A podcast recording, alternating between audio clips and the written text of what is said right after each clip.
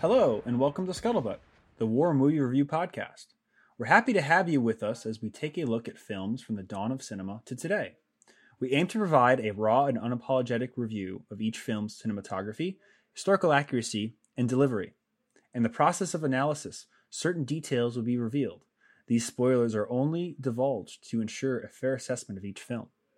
We head back to the trenches this week with Paul Gross's 2008 Great War epic, Passchendaele. As always, I'm joined by Mike A, Hello. Mike B, Yes, sir. Nate, Please God, make it stop. Never let Paul Gross direct a film in his entire life ever fucking again. and this week's special guest, ex Canadian, friend of the channel, and fellow YouTuber, Tavonius K. Hello.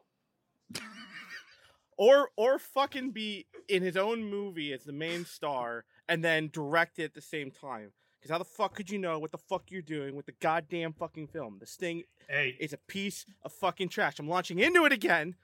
Okay, Paul Gross I have- is a renaissance I man, have, mate. I have, I Of have what? A, a, a, Shit.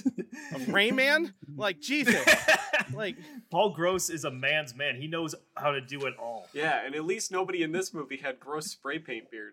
At least at least this time, for the love of God, he had a cinematographer that actually was okay. Thank Christ. Because if I saw another GoPro mounted wall studded fucking piece of shit shot, I'd fuck. I just did a Mike Birch there. Fucking, it would just be. You did. Ugh. I'm proud of Yeah. you. I, I, I will mention this. If, for any of those listening, if you have not heard our review of the other Paul Gross masterpiece, uh, Hyena Road, which is a Canadian war film about um, the global war on terror, please listen to that, and you can get our understanding of our respect for this esteemed director.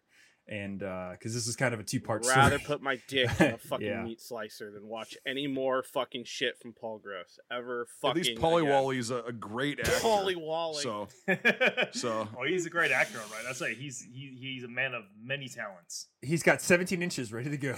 Yeah. cold hard 17 steel. inches of steel. Yeah. I'm pretty sure if I measure my, my 1907 bayonet that's sitting right in front of me because I'm too lazy to do it right now, I'm pretty sure it's not 17. It is a pretty sure 17.2 inch blade. Point So- two. 17.2. Fuck you, It's all about you that point too. You know. Commonwealth So, fucking. Do we do we do we round up? Do we make it 18? Is that the rule of the world? well, Well, what do you do in Canada? Yeah. Wait, do you round down or round up? well, if it's about was- if, if it's about length, you round. But Nathan, up. you're not a Canadian. I'm just let saying. the Canadian talk. it depends on the maker. The average is 17.2, but you can get up to 17 and a half, and you can get as low as 16 and a half, and then the Indian pattern ones are only 12. Okay, I didn't so know he there was wasn't- That's yeah. he wasn't incorrect because Paul probably was like, he probably saw it and it was like, God damn, this is so cool. Let me me- measure this and throw it into a fucking shitty line in my or shitty two lines in my film. I had to shove a six and 15 16 inch blade in some kid's forehead, okay? Yeah, and you did what with it? And he just repeats what he said. You did? Yeah. And then I shoved into his forehead. He just went right into it like his forehead wasn't hard at all. You know. well, yeah, okay, but okay. So Nate, Nate, you you've done your opening no, to no, This no, is, by the way, no. I just dis- I just disclaim- started. shut I didn't even finish. Hold on. So this is a disclaimer for people listening. This is not going to be an an, uh, an overtly positive review. Yeah, from the vibe it. I'm getting. Um. So You know that scene with a printer in Office Space? Back up in your ass with the reservation. die, motherfucker, die, motherfucker, die. yeah. yeah, this this was. I, I usually don't. I don't usually message um, the people that are on the pod, Mm. but I messaged Brian earlier and I was like, "Oh my god, this is worse than I remember." Because I've seen this over a decade ago, and I was probably like seven shades of fucked up watching this on Netflix on my buddy's 55 inch TV, and I was I was even at that point like, "God, this is a piece of shit," and and now I watch it, I'm like, "Oh my god!" Like, how in the fuck did this make money? All right, hold on. I'm gonna. I got to pull that. Did? I got. Hold for every on. Hold on. Hold on. Keep going. There's an ass for every I'm, seat. I'm, I'm doing. You- You're gonna look up the I numbers did. right I, now. You- I thought I. I, did, just looked up the numbers, but I'm gonna wait for. Na- I'm gonna, this, yeah, wait for Nate. Holy fuck! TikTok, Clarice. I You need know, some- so going as fast Mike as I was can. like "Did you watch this movie?" And I was like, "I actually have the Blu-ray. I've never opened it." And uh, I went to go open it, and it literally had a sticker that said one dollar. Yeah, you got it in the Walmart bin. something like that. Yeah. Uh, was it worth the dollar? No, not even. Was it even in? Was it even in a plastic case or was it in like a paper sleeve? That you No, get, it, was like a dollar nice store? one that came with like it still had like the cellophane around it. It was Oh yeah. Wow. Well, because it never sold. Yeah. so. Holy can tell it had like five stickers shit. on the cellophane. yeah, see, yeah, that's right. Exactly, Nate. Yeah, exactly. exactly, Nate. Holy crap! I saw his eyes. What? What? What's the numbers, Nate? Am, am I right? Is this right? That's what I saw. 20, 20 million and it only grossed four? Yeah. It cost twenty mil and they lost sixteen. million? yeah. Holy Right. How in the fuck. Fuck. was he still in business after How that? How did he get another film? That's what I. Oh, dude, the, the industry's full of failures. Well, Don't it took him about that, seven years to do another one. notice, notice, And notice how he hasn't worse. made another one since Hyena Road. Thank Christ. Yeah, because like Did it- this was 2008. Hyena Road was 2015, so it took him a little while to get out of movie jail. He's massively in Jesus debt. Christ. Movie jail. Yeah. That's a good one. Like, like Massively in I. I don't like shitting on people's work because, I, well, I mean, this is what this whole podcast is about. But, but I, I don't like shitting on people's work like insultingly. Th- Hmm. this makes me fucking angry when I fucking watch his work. It's Yeah. just thank again, thank Christ there was a cinematographer. At least the shots were actually good. The story, the writing, complete dog shit. And the best line is actually a Canadian phrase, eh? And then followed up with, Would you want to put a foreign substance in me? Which what the fuck was that? I had to That- that's that's in the I had to rewind it and and Molly's like, Did she did she really say that? I'm like, Yeah. I'm like, And like you, like you sent uh, on on the the group Was that chat- Canadian courtship, Devin? Pretty much. Yeah. It's usually about Would you how it like to in- would you like to ingest a foreign body into me? Why, yes, sir, I would.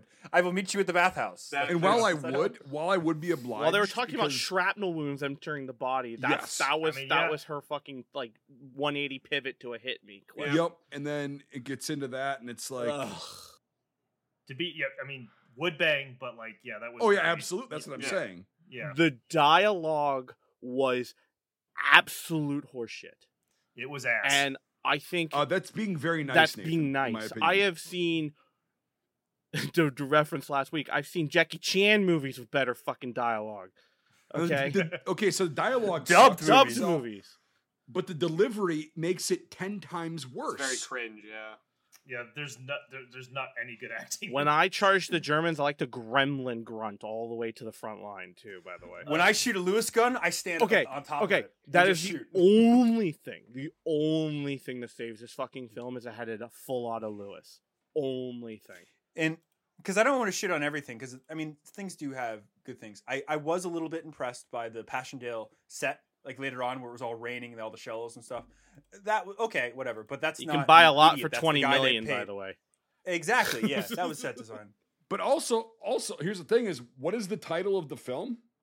Passchendaele, and it's like 20 minutes. It's it's, it's Of the n- movie. n- maybe maybe I don't know exactly. It's how two long. lines. Yeah. At the end of the film, it's we took Passchendaele. Like what? Yeah, it's Oh, like it's like it's just like Hacksaw Ridge. It's like this movie's built up to the, the, just the ending. Yeah, How far away was the village from the Crossman thing that happened at the Um, end? Like, so you know, the so the Germans had know. Passchendaele. Passchendaele was just behind the German lines in real life. It was a, about a mile or two back.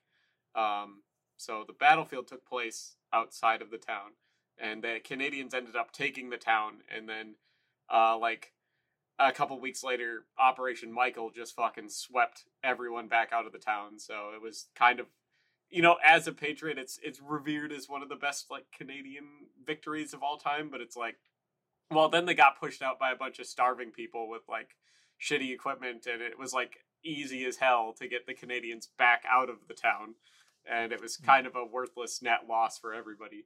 So I don't know why everyone's so proud of it, but well, well, I mean, just, go ahead, uh, go ahead, Brian.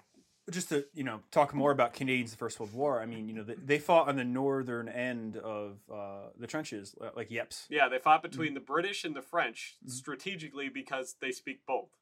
Oh, interesting, huh? Yeah, so Hmm. that way they could help both lines. If one started to falter, they could move interchangeably between them all because you spoke both languages in Canada. Interesting. So, So- they were the southern end of the of the Commonwealth line then. hmm Interesting, huh?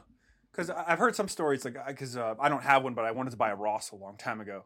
And I did a lot of research into I have them, one. and It's great. they're I'm, it's crazy how expensive they are. But Yeah, um, you know, and all the variations as well.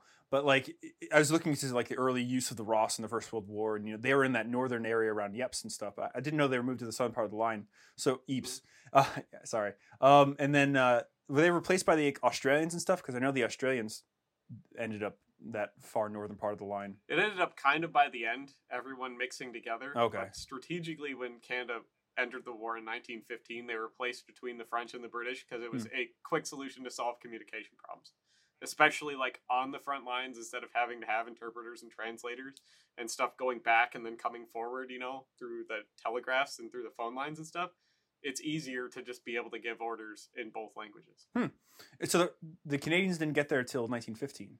Interesting. No, they didn't. They didn't get there till 1915 because uh, they kind of got caught um, because while being the only um, British uh, protectorate, not really protectorate, but they were part of the empire, but not really a part of the empire in a Like a mandate in a way, or So Canadians were fully independent from the British Empire, but still a part of it. The only thing that they were allowed to make was uh, the British Crown at that time was allowed to make was uh, foreign policy, and the foreign policy didn't include war. Canada was the only autonomous region um, of the British Empire that could decide after 1870 if they go to war or not with the rest of the British Empire. They were the only ones given that privilege.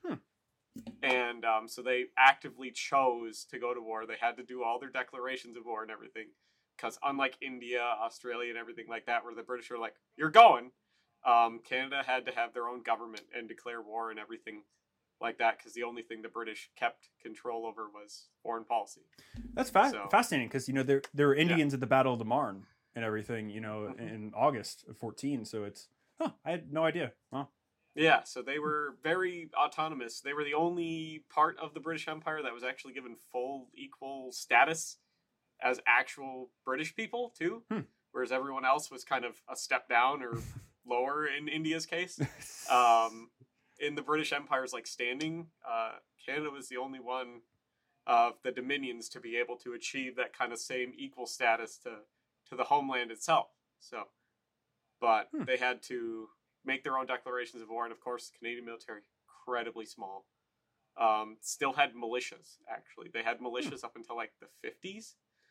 Um, yeah, wow. very, very, very behind the times. They didn't get rid of their last black powder weapons out of inventory, active like using black powder weapons until the 40s. um, very, very small, very, very um, under equipped, unprepared. So they had to do this whole gearing up, rearming kind of how are we going to set everything up and get it going. Uh, kind of like the Americans had to do in 1917. They sent what they had ready, and then there was this whole well, how the fuck are we going to gear everyone else up to get going? So Huh, very interesting. So it's That's more like a it territorial army than anything else. pretty much it was Hmm. very sparse. Um, Canada, even to this day, the military is the basically largest it's ever been since World War II, and they can only field you know five divisions. Hmm. Yeah. So for the second largest country on earth, they can only field five divisions, and one of them's basically a headquarters one. They don't actually fight. Hmm. They just handle all the logistics and the communication and everything. So, so they can only really field four fighting divisions. So So Wow. I'm curious then, as someone because you obviously are way more in tune to the Canadian side of this. Um, what are your thoughts on this movie then? it's pretty awful. then? It's pretty goddamn awful. I- Um, Thanks, ladies and gentlemen. I it, it sucks because I, I, I will continue to harp on this piece of shit, but I really, I really wish it had better representation of this of this of this you know subject because hearing you talk, I like I want to hear you explain everything. You Yeah. know, like it's it's a very interesting subject, and I wish it had better representation. I think it's the same problem we had when we did Hyena Road, where it's like it's the only Canadian Afghanistan war film ever. So Yep. unfortunately, it's what represents it as you know Canadian Bacon Six. So it's just like I I just I I get frustrated when I see this and I see essence of really good like I believe my wife had said something that she goes, It's a shame that all of this all these props, all the work of the cast and crew were wasted on a piece of shit like this. Yeah. Yes. And that's Well, what that's what she said, and I thought that resonated with me because she felt bad for all the people putting in all the hard work and all the sets and the rain and every like it Mhm. looked really good. I've seen really bad films, or some actually sorry, let me rephrase that. I've seen really great films with worse sets and props and everything. Mhm. And and from my untrained eye, and Devin, you can tell me if, if it's right or wrong. Were the uniforms correct and all that stuff for the most part? Or? Um, so the whole at-home scene in Canada, yeah, that's all entirely wrong. right. No, yeah. Um, so so ninety-five percent of the movie is is wrong. like yeah it, it, it was impressive to see all the cars and stuff but like Yeah.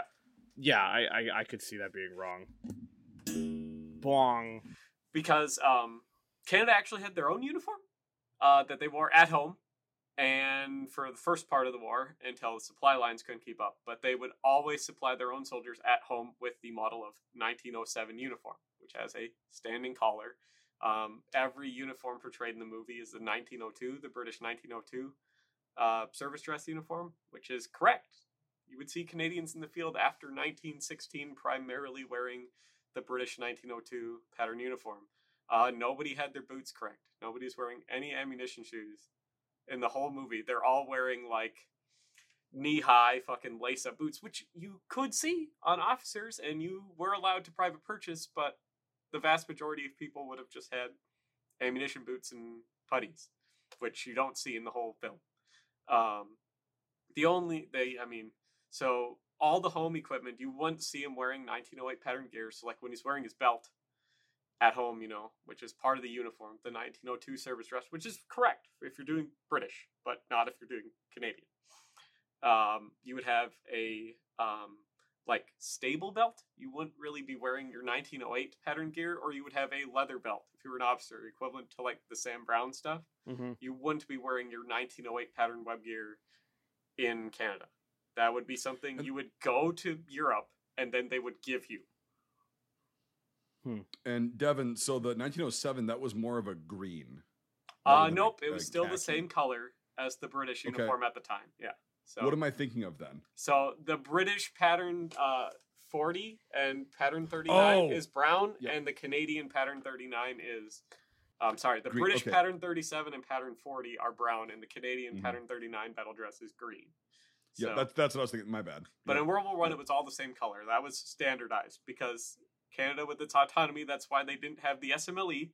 They didn't standardize on the SMLE till actually after World War One. That's a big common misconception. Um, Canada only adopted two rifles during the whole course of World War One. They had the Ross, which because they were very autonomous, they got the Ross as long as it took 303. It's all really anyone cared about, which it did, sort of, kinda. If you know the story of the Ross. And just Mhm. just to because I I don't think a lot of people will know. Um, it was an ammunition thing Mhm. why they had to get rid of the Ross, right? Because it was more precision versus the British. The uh, just more general. uh, Well, I mean, Yeah. the, the British ammunition was a less tolerant than the Canadian ammunition was, so that Mhm. was the Canadian ammunition was very, very precise pre World War One and right up to World War One. Can- Canada and um, uh, the United States were pretty much cleaning house in international shooting competitions. Their only competition was really each other. Everyone else was pretty much just like who's fighting for second, um, which is credit to how nice that the fact that Ross is a horrible combat rifle. It's a it's a target rifle masquerading as a combat rifle. So Um, well, but- well, that's the the problem with territorial armies. Mhm. You know, it's just like you get this one thing that's awesome for your application, and then it's like, yeah, let's go to a conventional war at another continent, and it's like different rules. well, it's just so expensive to produce. It was the single most expensive to produce frontline rifle of World War One, there was actually more machining hours and everything that went into making the rear sight of a Ross than an entire G98. Uh, I'm not even joking. It's that complicated. And uh, I really want to buy one of these more now. And, Like, um, they're so quirky, but it was awful. and they're straight pull too. But they never adopted the SMLE. There's not a single gun that the Canadians actually prevalently really used.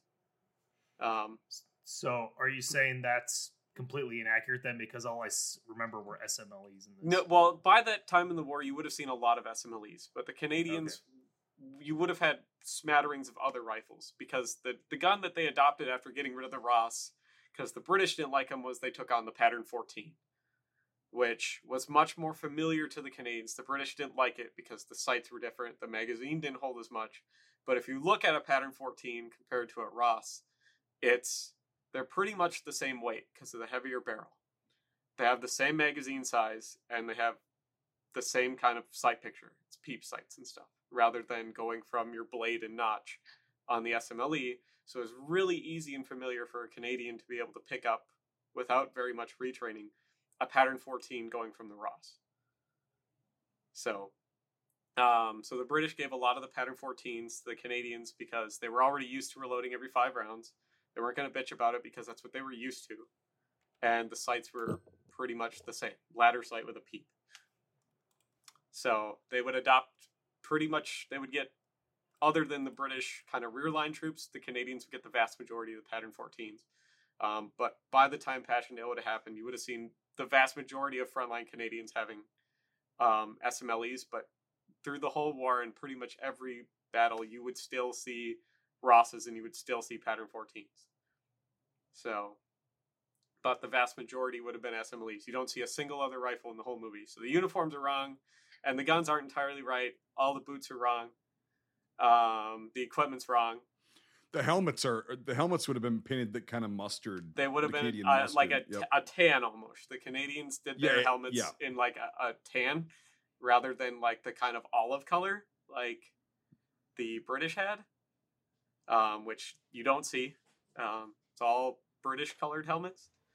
Um, Do they have a certain texture too, or is it same not really, because it kind of depends on who made Okay. them and what time and yada yada stuff Mm. like that. Well, like the the early rimless ones and everything. There's a lot of variations. Well, you would have seen uh, pretty much Tommy all, Boy all rimmed ones by Passchendaele. Passchendaele was very, very late in the war. Um, but uh, it's it's there's there's so much wrong uniform wise and everything like that. The insignias are wrong.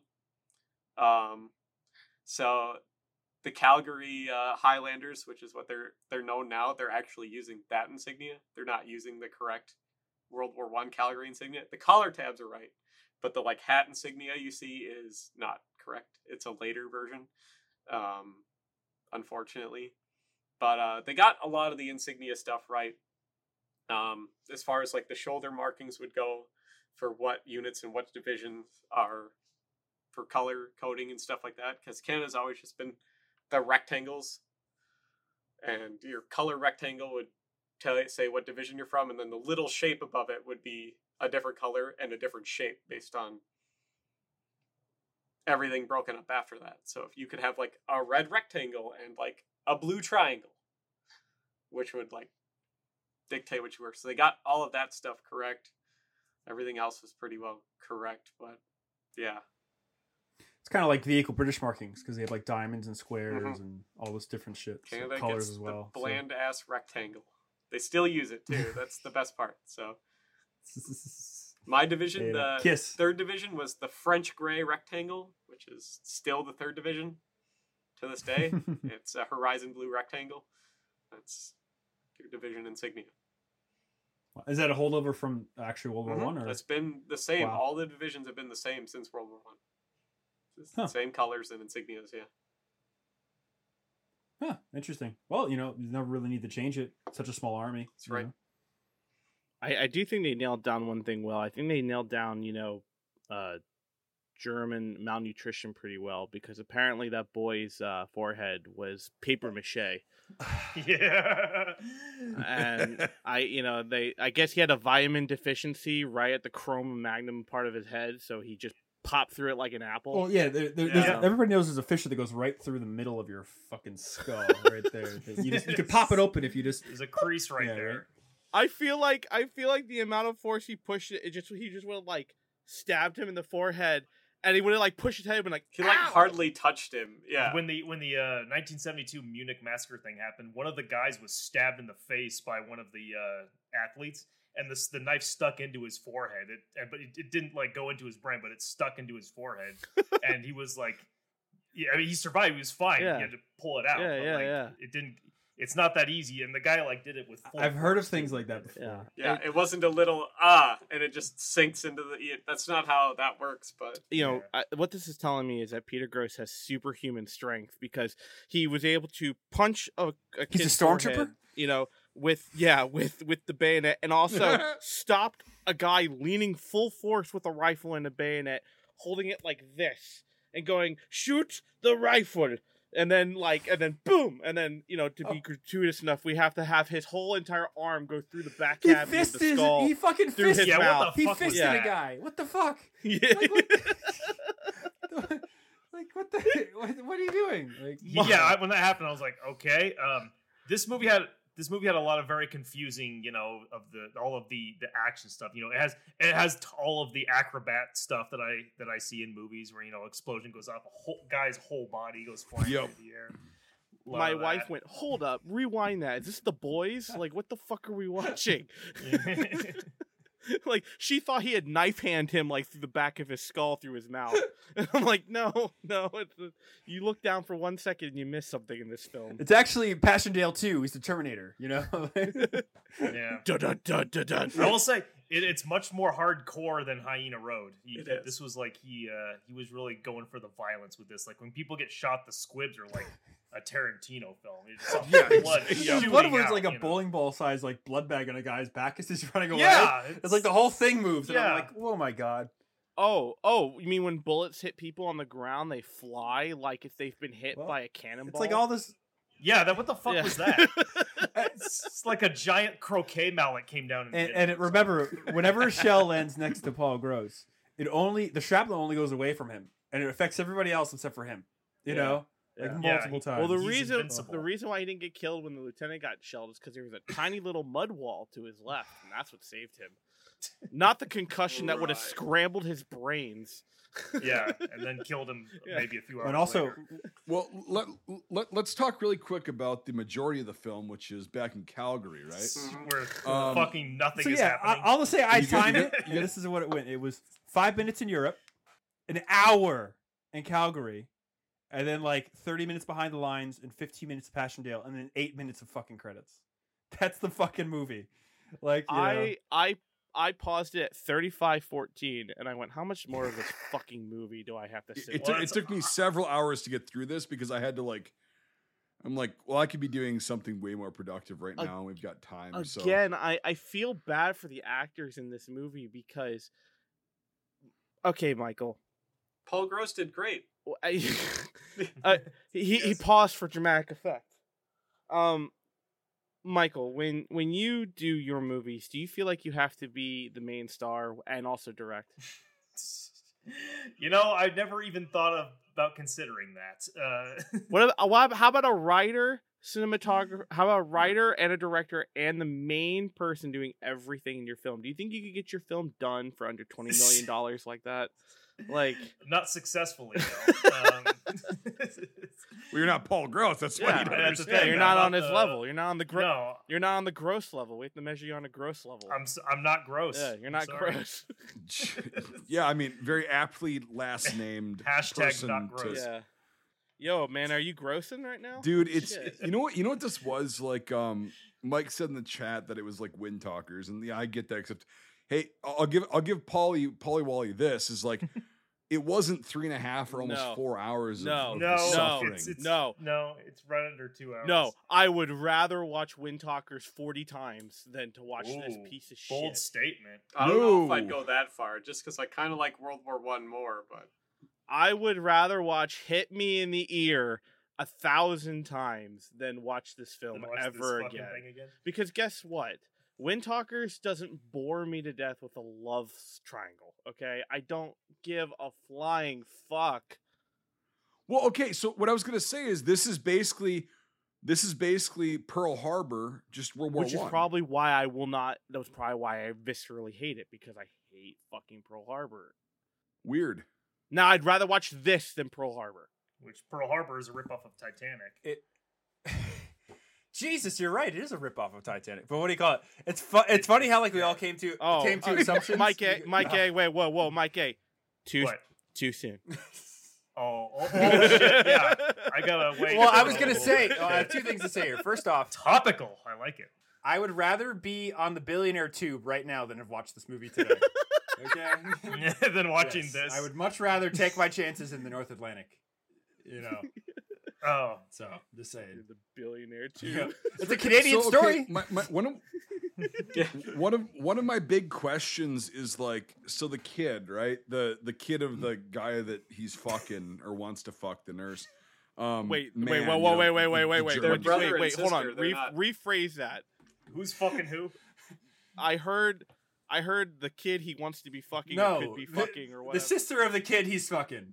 No, I'm not. I fucked that up too. no, Brian, no, That's Brian, Brian. His sister's the one that. Okay, No, I sister. said it You said sister, right? Because Yeah. Yeah. I fucked Brian it up. Brian did yeah. not. That's why I wanted. Am I wrong? No, No, no, no. I know. no, I know what you said. Nate I, just wasn't I listening. wasn't listening, You- and I yeah, heard I heard You the word fucking I heard the word kid and fucking him like No, we're not- later we're like not that, going there. It's- it up. We're not going We're down not the Gandhi ab- route We're again. not, yeah, exactly. We're not talking about Gandhi, but no. So the the the the, the brother of the chick. What does Gandhi do, Mike B? What does Gandhi do? I don't want. What does Gandhi do? Shut up. What does you, you're gonna have a lot to cut what out. What does Gandhi do? We're not here what yet. does Gandhi do? You really want to make this much Y- work? for yes, yourself? go. What does Gandhi do? okay, thank you. Go again. For Go fuck's sake!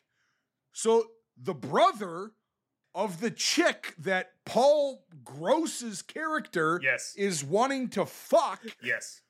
and cannot get in the military It's- because he's got asthma. Okay. Why does he sound like the guy that fucking destroyed uh, Sally Field's whisker biscuit on Forrest Gump when he's having an asthma attack? It's like I've, I've known Okay. people with asthma. And it's like they don't sound like that. no. Yeah. my, my Yeah. wife was like, he's like, he has asthma, not fucking rickets. like what no, the I fuck? thought. I thought what was uh, what. Dude, I have asthma. Yeah. It does not Yeah. work like that. No, well, that's what. he was- he was also, like, Paul it- when Paul Gross touches me, he's not Jesus and soothes me and corrects my ailment. Even though he carries the Nate, cross, he carries the Nate. cross across the fucking battlefield. He's not fucking Jesus.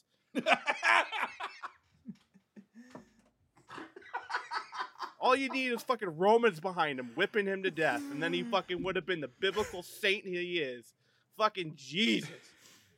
Literally. Has Paul Gross ever met an- anybody with asthma though? Like they don't. So, They don't go. They don't do the whole No. thing. It's like no. It's a squealing pig. I wonder if it's like something back in the day where they just classified any like lung thing that wasn't pneumonia as asthma.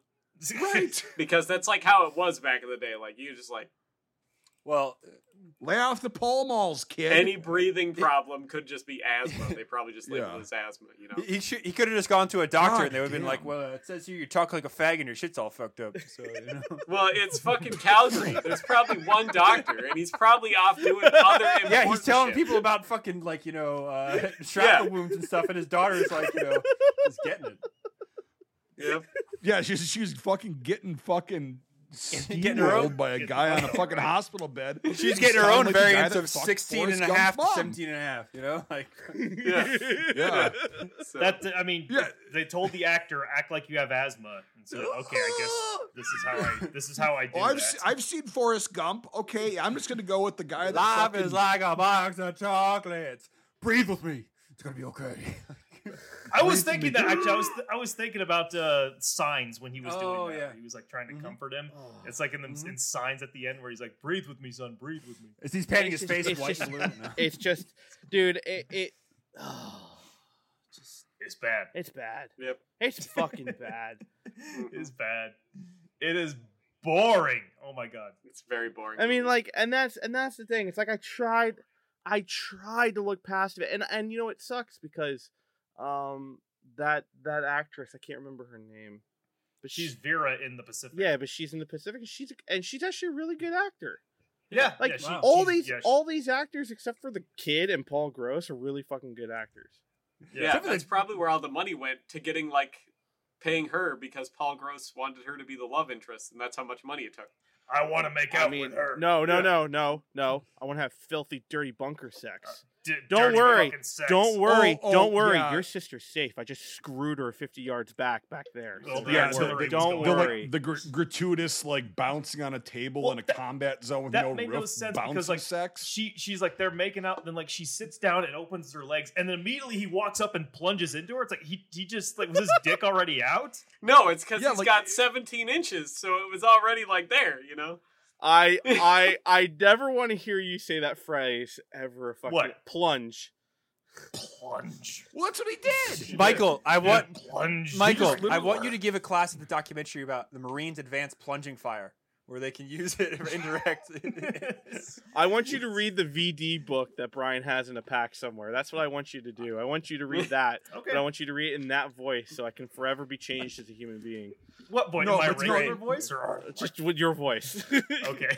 I can't wait for this for the sequel to this one in eight years, and when he makes another film where it's called Ortona, and it's about his son that dies in Italy as a Canadian soldier in 1943. Oh, that'd be good. Just You know, please don't let it be a gross movie. yeah, we're gonna artificially de-age Paul Gross into what his was his Yes. prime. Paul Gross's Technology. kid will be played by Paul Gross. if Paul Gross could direct a film without being in front of the fucking camera, maybe it'd actually be a good fucking film. Uh, it probably would be as bad. I don't think he's good at anything, dude.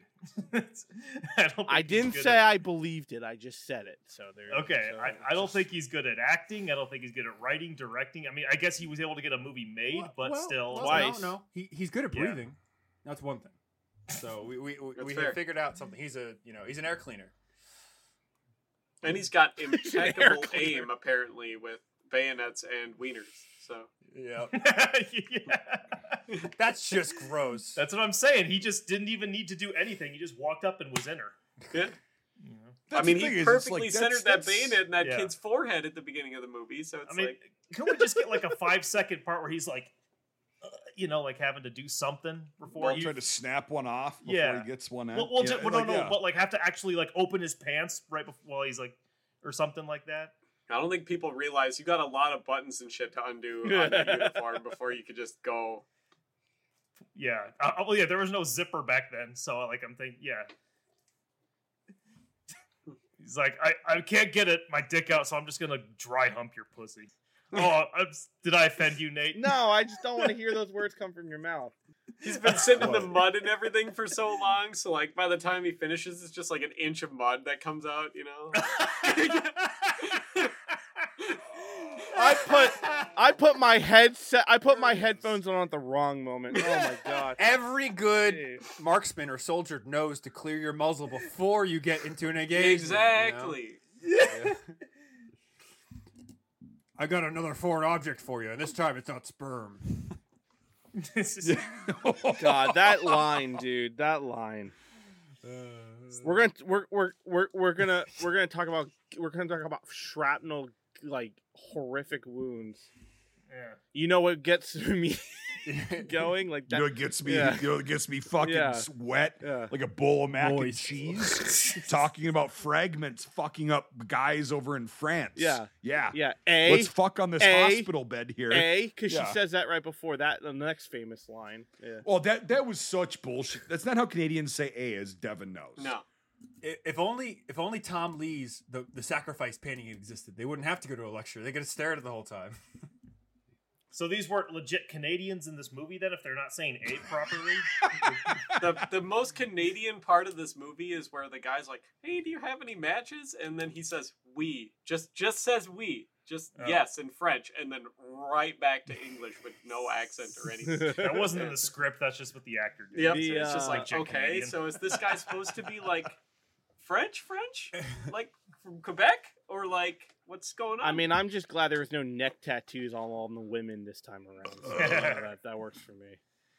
It would have been nice to have some uh some like French accents in there. it would have. There was. They- well, they- well, they had a- that would have had French accents. They had a Quebecian in there, and I say Quebecian Quebecian. because that's what they Like said. one. They said Yeah. speaking in a Quebecian. Quebecian accent. It was what the subtitle said. Okay, yeah, one, but like some more. With. Yeah, I know, but Yeah. I'm just saying. Devin speaking with his Yukon accent, you know. Um, Jesus, yeah. This thing was just. I mean, I didn't even want to insult the term dumpster fire with this because it's like it's it's so it it's so below that. Like Mm. again, if if I was a dipshit and I was fucking hammered out of my goddamn mind in my early twenties, watching this, going, "God, this is a piece of shit." Now it's just like, hold on, oh, hold on, hold on, Mike. Mike B, paint me a picture, okay? Four fucking times. You've got a failed fucking wannabe director from Canada, from Calgary, Ah, and Brian is next. I, I know that. I understand that, Alberta, respect I think. But yeah. So yeah, it's Alberta. Yeah. Yep. Yeah, so you got a failed fucking wannabe director who goes, "I'm gonna learn the bare minimum about a fucking battle that happened in the First World War where Canadians were involved. That wasn't Vimy Ridge, but I'm gonna mention that in there, and I'm going to make the entire fucking film the antithesis of what actually happened at Passchendaele, and I'm gonna have it take place in Calgary and have a bunch of like shitty romance going on." with shitty characters and a shitty brother of some shitty fucking bitch who was a nurse who treated some shitty fucking guy who was apparently a coward high on morphine. and then have some shitty shitty yeah high on morphine Uh, that was the, the detox scene with the morphine it's like good god i mean what the, what a weird the thing to add in the movie. yeah, she had rickets, so yeah. Yeah, yeah, she had rickets okay i guess yeah fucking But also, rickets, like- god she really looked like- like it. I only use it like every now and then. You wouldn't have had like detoxing shit that bad if she was. No if she said it, I, like, don't, I don't do it every day it's like yeah well I'd do it once a week. What is Yeah, a I mean, day? you would not. How not do you classify a day? I mean, Yeah. for me, it's an hour. But I mean, watch it watch interstellar it's every fucking two seconds where it clicks but um That that was a wonderful uh, pi- picture you painted it for me, Mike. I appreciate Oh, it. I'm not. I wasn't done, but like, Oh, he'll my keep going. I, I can see it in my mind now. Go. Yeah, and so then, then when he eventually, um, you know, saves this bitch and her derelict, fucking asthmatic little brother from their, you know, their German fucking self-inflicted shame in the neighborhood, um, they both end up in France again, and they're at Passchendaele, obviously, like together because oh god, that's how the things go. And then everybody meets up again, and then this little shitty kid with asthma gets crucified, very shittily, by the way, on pallets. What it looked like. No, it And was then, on um, duck boards. It was two blown apart duck, was boards, duck and he was just tied up there with wire. those are really shitty duck boards, Yeah. though, Devin. You know that. Yeah. Like that. That's not what duck boards look like. Yeah. Those were pallets. Those were fucking pallets. Yeah, the prop department shit the bed major. Anyway, so he's on these really great fucking pallets with some plastic fucking barbed wire, and then he's still alive miraculously. And then Jesus of Calgary fucking drags the cross. He doesn't bother to unfucking crucify this kid. He just drags the cross, all that extra weight. Well, Jesus. the well, Jesus didn't put the cross down. He carried it. Yeah. Not with himself supposed to be. on it. How does that work?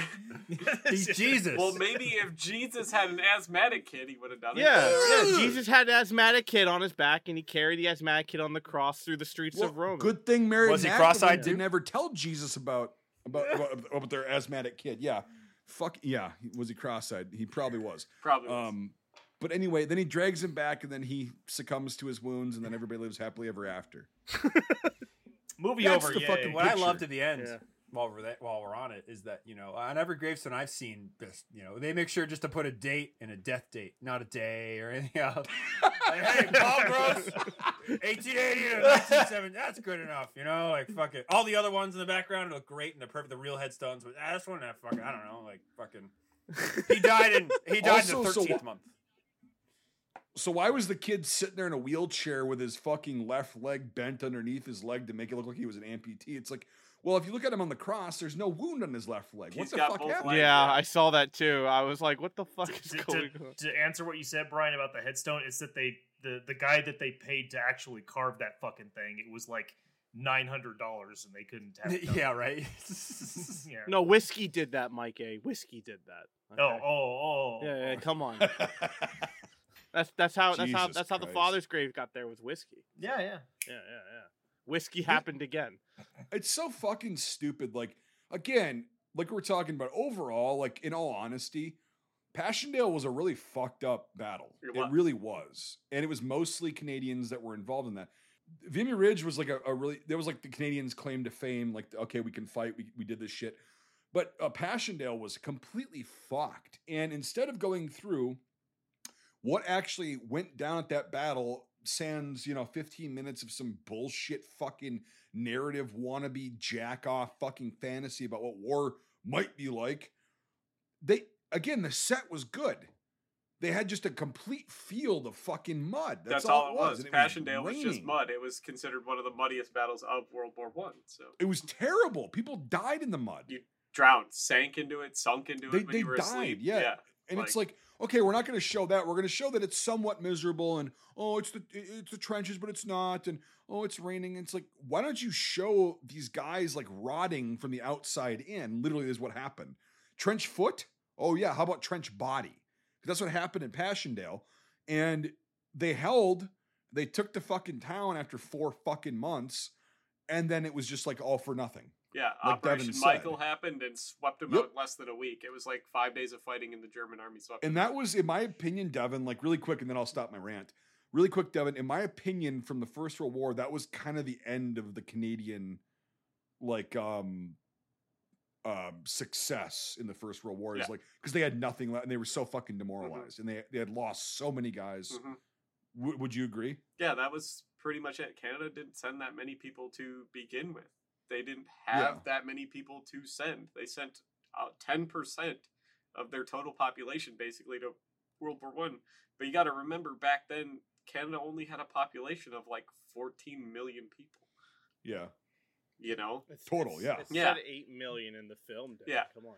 but like, and so, but like the vast majority of those people are going to be in manufacturing for the war effort. They're going to be in Mhm. supply lines and stuff. So like, actual people or ineligible for service. Yeah, and they didn't have that many people to send or lose, so anything where they got hit that hard uh, cost pretty pretty dear. That was kind of the nail in the coffin, like from from Mhm. my historic studies on World War One. Is like that was the nail in the coffin for the uh, CEF. hmm There wasn't that there was- wasn't much left after four years. By the Well, what time the fuck are you gonna do? rolls Yeah. around, yeah, Yeah. It's like what what are you gonna do? Like you lose Mhm. didn't they lose like at that point what was the percentage of the CEF that was lost at Passchendaele? Like incapacitated you know what I mean? Like casualties what was not left. dead or I'm saying incapacitated like and their supply chain and all that shit. What was what was the percentage? It was that was most of it. It was probably over twenty. So, Yeah. which Yeah. It was is it was not a huge great. hit.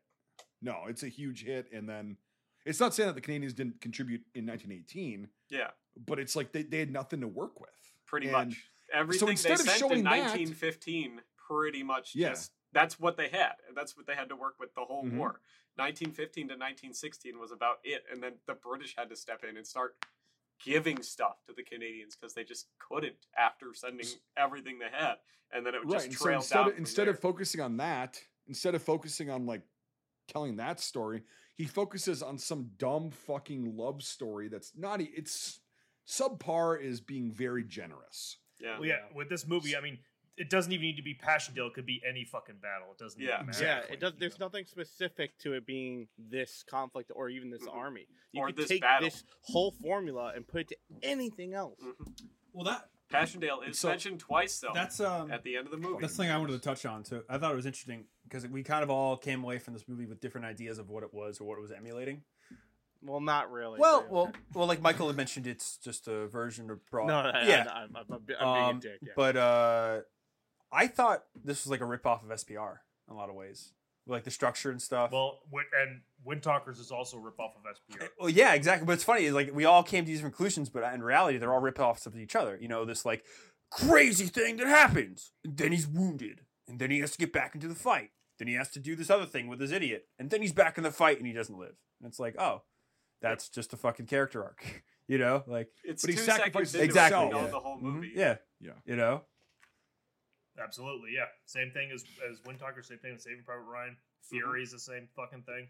It's all. But this same is so setup. goddamn lazy. But Oh, that's yeah. what Americans like. That's what so many people like. They like the same thing over and over again. That's why all of the shows uh, that come out of Hollywood, like, well, for the vast majority of its existence, and like other stuff like that, they're all the same. It's all the like setup, character introduction, rising action, climbing action, falling action, you know, happy ending.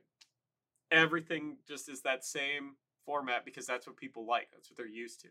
It even goes back to even before TV, the fucking radio shows like from the 30s and 40s where they're talking about Batman and everything. It's all the same fucking thing, and it's just what people expect and what they like. Right. Well, it's like it's like Michael says, it's chewing gum for the brain. Yeah, Mhm. chewing gum for the brain. That's what I call shit like this. Mhm. It's like you just it goes in one ear and out the other. Yep. Hitchcock had a great quote where it's like most movies today are people talking in rooms, and it's like, yeah, you know, they're in Canada, they're in, you know, oh, That's I'll right. mention this too. You know, fucking, this is the age of the Titanic. Not to keep bringing that up, but it, it is. You know, nineteen teens. It's so easy to get across the Atlantic. It takes what six weeks, seven weeks. You know, how the fuck are these people like there before other people arrive? you know, like he goes there with a kid, and then the major is already in Canada. Did he take a plane? No, he didn't take a plane. Like, Yeah. yeah. what the fuck? Did he take the fast ship? No, there isn't a fast ship because you're in the fucking same convoy. Like, it, it's Yep. like, what the hell? You know, it's it's very hard to travel during war. They didn't want to show the six weeks of taking a bunch of Canadians that have never been on the water before in their life spewing over the side of a ship so much that it actually rises out of the water. Is that how they raised the Titanic? Canadian Yeah. bomb? You- Canadian vomit. That should be a It's band. just it's just they would yeah. lose so much weight. It was a big problem actually in World War One. You read about it, something a lot of people don't realize, but um, where they took it was so many Americans too. They blew chunks going from because there were so many of them that for one couldn't swim, never been around water, never been on a boat or anything. Take all these people from fucking rural Nebraska or Calgary, you know, and you fucking throw them on a ship going across the ocean. This isn't like a big like modern day cruise ship. Like ships weren't that big back then. It's like they moved more, and people would just literally lose like fifteen to twenty pounds going across the ocean, just throwing up and trying to live, getting across the water. And then it's like, all right, now go fight everybody. Yeah, right. You know, well, that's why they a lot of memoirs they'd be like, it was a good crossing, or it was a bad crossing. You know, it's like, oh, Mhm. away it goes. How much vomit did you have in your fucking? Uh, Yeah. Pretty much, I read about a lot of the like original sources, like reading the people's diaries and stuff like that from there, and they just talk about how like everything was covered in vomit, like it was just everywhere. Like, my favorite World War II uh, troop ship stories because you get a lot of all the memoirs is the second they got on the ship to the second they left, there was a poker game going in the bathroom the whole time, and the reason is because in the bathrooms and the heads the lights never went off, so like fuck, literally like two weeks, three weeks, it doesn't matter the amount of time. There's always guys fucking gambling, staying up all night, all the all the time, fucking gambling in the in the heads. So that was something you had to deal with. It was pretty funny. So happens. right? You know. But- And now it's just fucking trying to survive a flight in a C seventeen. Yeah. I know, right? Um, cool. But yeah, it was just interesting how we all came to like different ideas of what this was trying to rip off. And you know, it's like just reading some of my quotes here. It feels like a Hallmark movie. It's that dumb. It is. You know, like Mhm. it's got a strange structure, but as we talked about, it kind of all follows the same kind of It- token. It looks like a made-for-TV movie. Yeah. Yeah. It, it just everything in it feel felt out of place. It felt annoying. It's like they were trying to make it work, but it wasn't working, so they were just trying to make it work more. Um, Yeah. it's an hour to Well- get back to the front after he's wounded. Like, what the fuck? It's what you said. You know, you said things that it's trying to rip off. I don't know if it's even trying to rip it off, or if it's just like, you know, you, p- w- with war films, it's just so it becomes so formulaic sometimes, and Yeah. it's just like Paul Gross when writing this, he you know unconsciously just you know ripped those things off that have already been done a million times because this th- this movie when I was watching it like 45 over an hour through I was like this is really old fashioned a lot of this stuff this seems like a movie out of the Well, 50s or I- something Yep. I, I really cheesy, but with Yeah. like modern day cameras. this is I- all Yeah. old stuff I've yeah. noticed that with some Canadian productions. I'm not trying to rag on anything, but taking a jab at the well, I've seen, You know what? It's true though. It's deserved. I've seen, s- They I've seen- it, yeah. well, That's why all the good Canadian actors come to America. well, it's hmm. like Correct. I, so, so, I mean, honestly, I, I I will say this. I think that the best thing to ever come out of Canada that can never be beaten as far as television and films and stuff is Trailer Park Boys. It's just Pretty much. the Yes. fucking. It's internationally. And, yeah. and let Letterkenny too. It- Letter give it ten. Give it ten years. yeah. It will be. Yeah, I agree. But it, it needs time. But no, it's still listen, I'm, Canada. I mean, th- this isn't really talking about mainstream, like you know, memorable, successful stuff, but they they have been a very um, active uh, country when it comes to an- the development of animation. Hmm. A lot of stuff with animation and computer graphics, like early CGI and stuff like that, was Canadian uh, stuff. So they do they do But have where, that. where did they all move though? Where did they all move? well, once they were successful, yeah, they went. That's funny LA. you say that because they're the one guy I forget his name, but he he did the model for the T Rex. He was a Canadian guy, and he worked at ILM. And he was very important. talking- uh, I forget his name. Oh, I, I, are you talking about the CGI t- uh, T-Rex? yeah, yep, that guy, the guy that did it. What is that guy's name? The guy with the crazy. Yeah, yeah, he's a pretty crazy individual, but he's a Canadian, and uh, he's kind of cut from that same cloth. That's that's interesting. Yeah. Huh.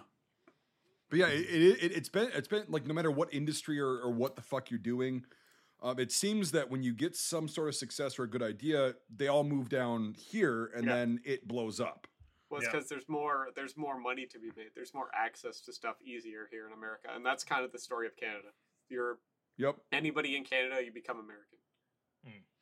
Well, Yeah. I mean, yeah. I mean, th- like there are a ton Well- of like great actors who are most people don't even know are Canadian. Yeah. But um, yeah, there, there's a there's a lot of them. I mean, I still hear people are shocked when they find out Jim Carrey's Canadian.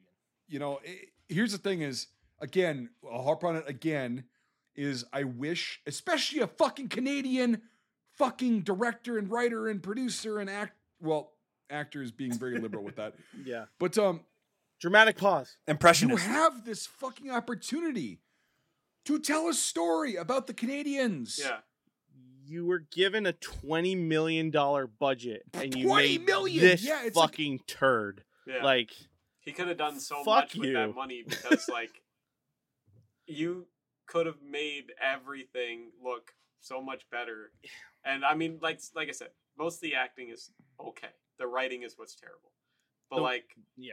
yeah. everything about like yeah. and some of the props are pretty good but like you could have done so much better with the uniforms and so much better with $20 an actual million story. with 20 he probably was writing this and been like i'm gonna lose 16 million dollars on this movie I, I'm I'm Like- bet, I'm bet you uh, the big chunk of that money went to that 1920s town set, you know, and all that Yeah. Yeah. no that's still just calgary it still just looks like that Oh, I, really? I mean, yeah I mean the thing the thing is about this the thing I think the thing that really makes me mad about this film if it wasn't let's take let's take Paul Gross out of it it would still be a Mhm. really bad for that. film Mhm. um the problem is to me and I think it's the it's the it's the narcissism that I see within it. It's like you are a director and you don't trust anyone, or you think that very highly of yourself that you're the only main actor that can play the main lead of your character. Right. And and and you don't think the rest of your film is not going to suffer when you're multitasking like that. Now maybe he had a, a assistant director, maybe he had all that, but then why are you saying directed by Paul Gross? Why are you saying right. it's a film by Paul Gross. No, it's a film by your assistant director. And if it's not that, then you're you're multitasking so much because your ego is so pompous that you think you- you're the re- you have to be the lead in this thing.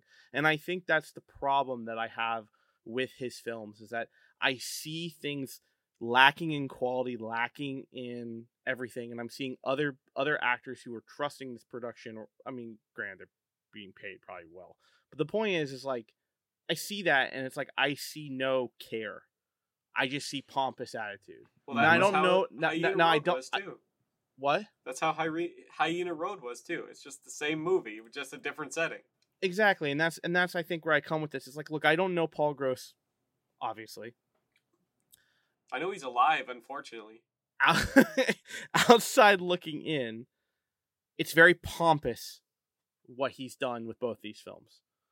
And I think that's what irks me the most is that I see a lack of quality, a lack of finesse, and a lot of egotistical tendencies and narcissism within this. And I think that's what makes me mad. It's like you could hire another actor to play that lead and you would probably get a lot better performance and it would be a B-rated film. But because you have an ego, because nothing makes nothing no one said You know what I want? I want Paul Gross to direct and be the lead actor. No one of sound mind in a production setting would ever agree to that unless you own the the production and all that stuff, which he pro which I believe he does.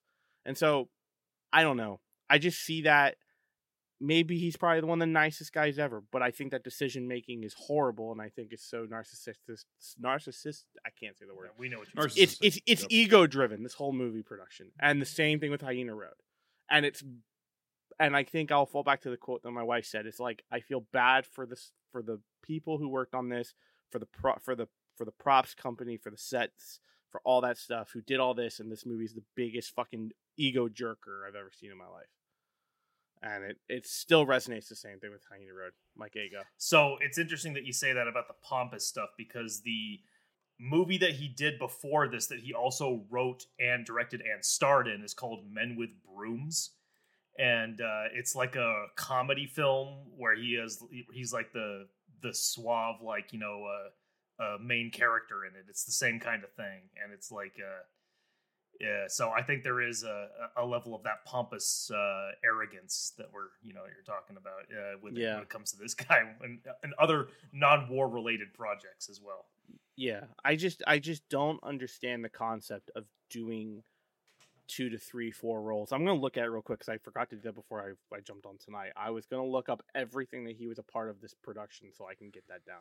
So Well, like so, even even Quentin Tarantino, he's a he's a kind of pompous dude himself. He's weird and whatever. He, I mean, he he's done the work, so like whatever. But like, even he when he does his cameos, it's like five minutes. a cameo is one thing, like that's fine. Starring that's Stephen- totally Okay. fine. There there are hundreds there are hundreds of films where they had cameos and stuff like that, but it's like it's when you are the lead actor. That's where I have the problem.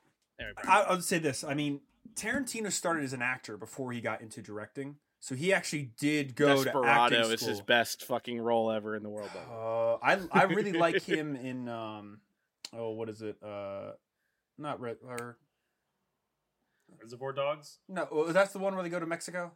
No, that's the No, you're talking from Dusk Till yes. I really yeah, I think he's great in that. I think it's a great movie. But you know again, He did. He didn't. Uh, I don't think he he wrote or directed. He didn't. Robert Rodriguez directed that, but uh, I think he just acts in it. I don't think he wrote Interesting, huh? But you know, Yeah. again, he went to acting school and then he got into directing, so that's his. I mean, Paul Gross looks like he was a TV actor forever, and then hit it big in the '90s, and then on this random TV show, um, and then you know decided to make films on the side. He still is on TV. If you look at his filmography and stuff, so But yeah, yeah. He's, he's he still has to go out on aud- an audition. I bet. He's got to Right. make back fucking however many millions of dollars from his two movies. dude, apparently he's worth five bill, so he's good. Like you know, five Mil. bill? that's his net worth. Oh, it's all you said Oh, five no. bill. I'm like, what? How the? We're gonna. fuck? If it was five bill, Yeah. the, Is he a if it was five politician? bill, the Canadian government would take that back and put it into the search for the submersible. But you know. That's right. I'm guessing uh, Paul started out in theater and uh, you know, kind of TV. or TV or something. Yeah, but I mean, I I could see him coming from like the theater first. You know, that's you know, He's a theater like- kid, yeah. Yeah, that's what he seems like to me anyway. He's that guy that got really, really excited as like you know, like the like Deal or No Deal. He was one of the people in the background that just like stood by a briefcase. you know, So those guys, like years later, you see a clip on YouTube, such and such, when they were on such and such, It- when they were. it's like the. Bryan Cranston ads. Like, you know, it's like Yeah. preparation H is the right thing for you. Like 1978, you know? It's like Mhm. that guy's gonna make meth. Yeah, yeah. Like fuck. um so so he was director and writer and lead actor and he was one of the producers too. And he was one of the producers on this? Yep. we should start the, the producer Paul Gross fan club. producer director writer and lead actor that's four roles now granted he No. had he had he was he was one of four producers and he was the only writer and the only director there is no co-director there's no assistant director there's no nothing That explains a lot. That's that could be that could be yeah exactly. I was just gonna say that, Brian. Like that could be why this was such a fucking Well, uh, piece of That's shit. to the At least cinem- again, like I said, the cinematography by Gregory Gregory Middleton was at least good. Mm. There were no bad shots in this film, actually. There were some questionable No, shots, I- but I not liked, uh, bad shots. I liked how some of the sets looked and all that stuff. Um, The sets were great. What's with that German who just explodes from his hip with fire? What the fuck? uh, Was yeah, that? when he shoots him in his whole like torso, like erupts was that like ammo Yeah, going yeah. off? That's what I No, thought. what I, I thought think- maybe he hit a say. grenade or something. Yeah. What I think that was was flares because they That's are what I charged thought with too. black powder. Yeah, that's what I thought so too. yeah, yeah. but but like other than that, like it's it's like what the fuck are we doing The, here? the only How thing, how are the? Oh, sorry, Brian. Go ahead. Go. I was like, the only thing that I saw was like I also was like, oh, that's neat. Like they showed all of the uh the carrier pigeons, you know, uh, like in carts and stuff like that being being pushed. I remember that. The, Huh. the, yeah, all all those sets and the props were great. Yeah. I did thought I saw Right. like a fucking Toyota fucking um, truck in the back of a CG thing, and it turned out it was a hospital truck or whatever. A car did make it into Lord of the Rings, so it can happen every now and then. You know. That's You fair. shut your mouth. We don't talk about that. We don't talk about those monumental blunders. yeah. Yeah. Um. What? Um. Um. But no, like it. It. It, it, I liked the I liked the props. There was nothing that it wasn't. Um, what was one of the horrible movies that we had with props? Passchendaele? Um, yeah, No. Passchendaele. Yeah. it wasn't bad. Hyena Road was really bad. With props. Remember the fucking me? Oh, car? God. it blew up.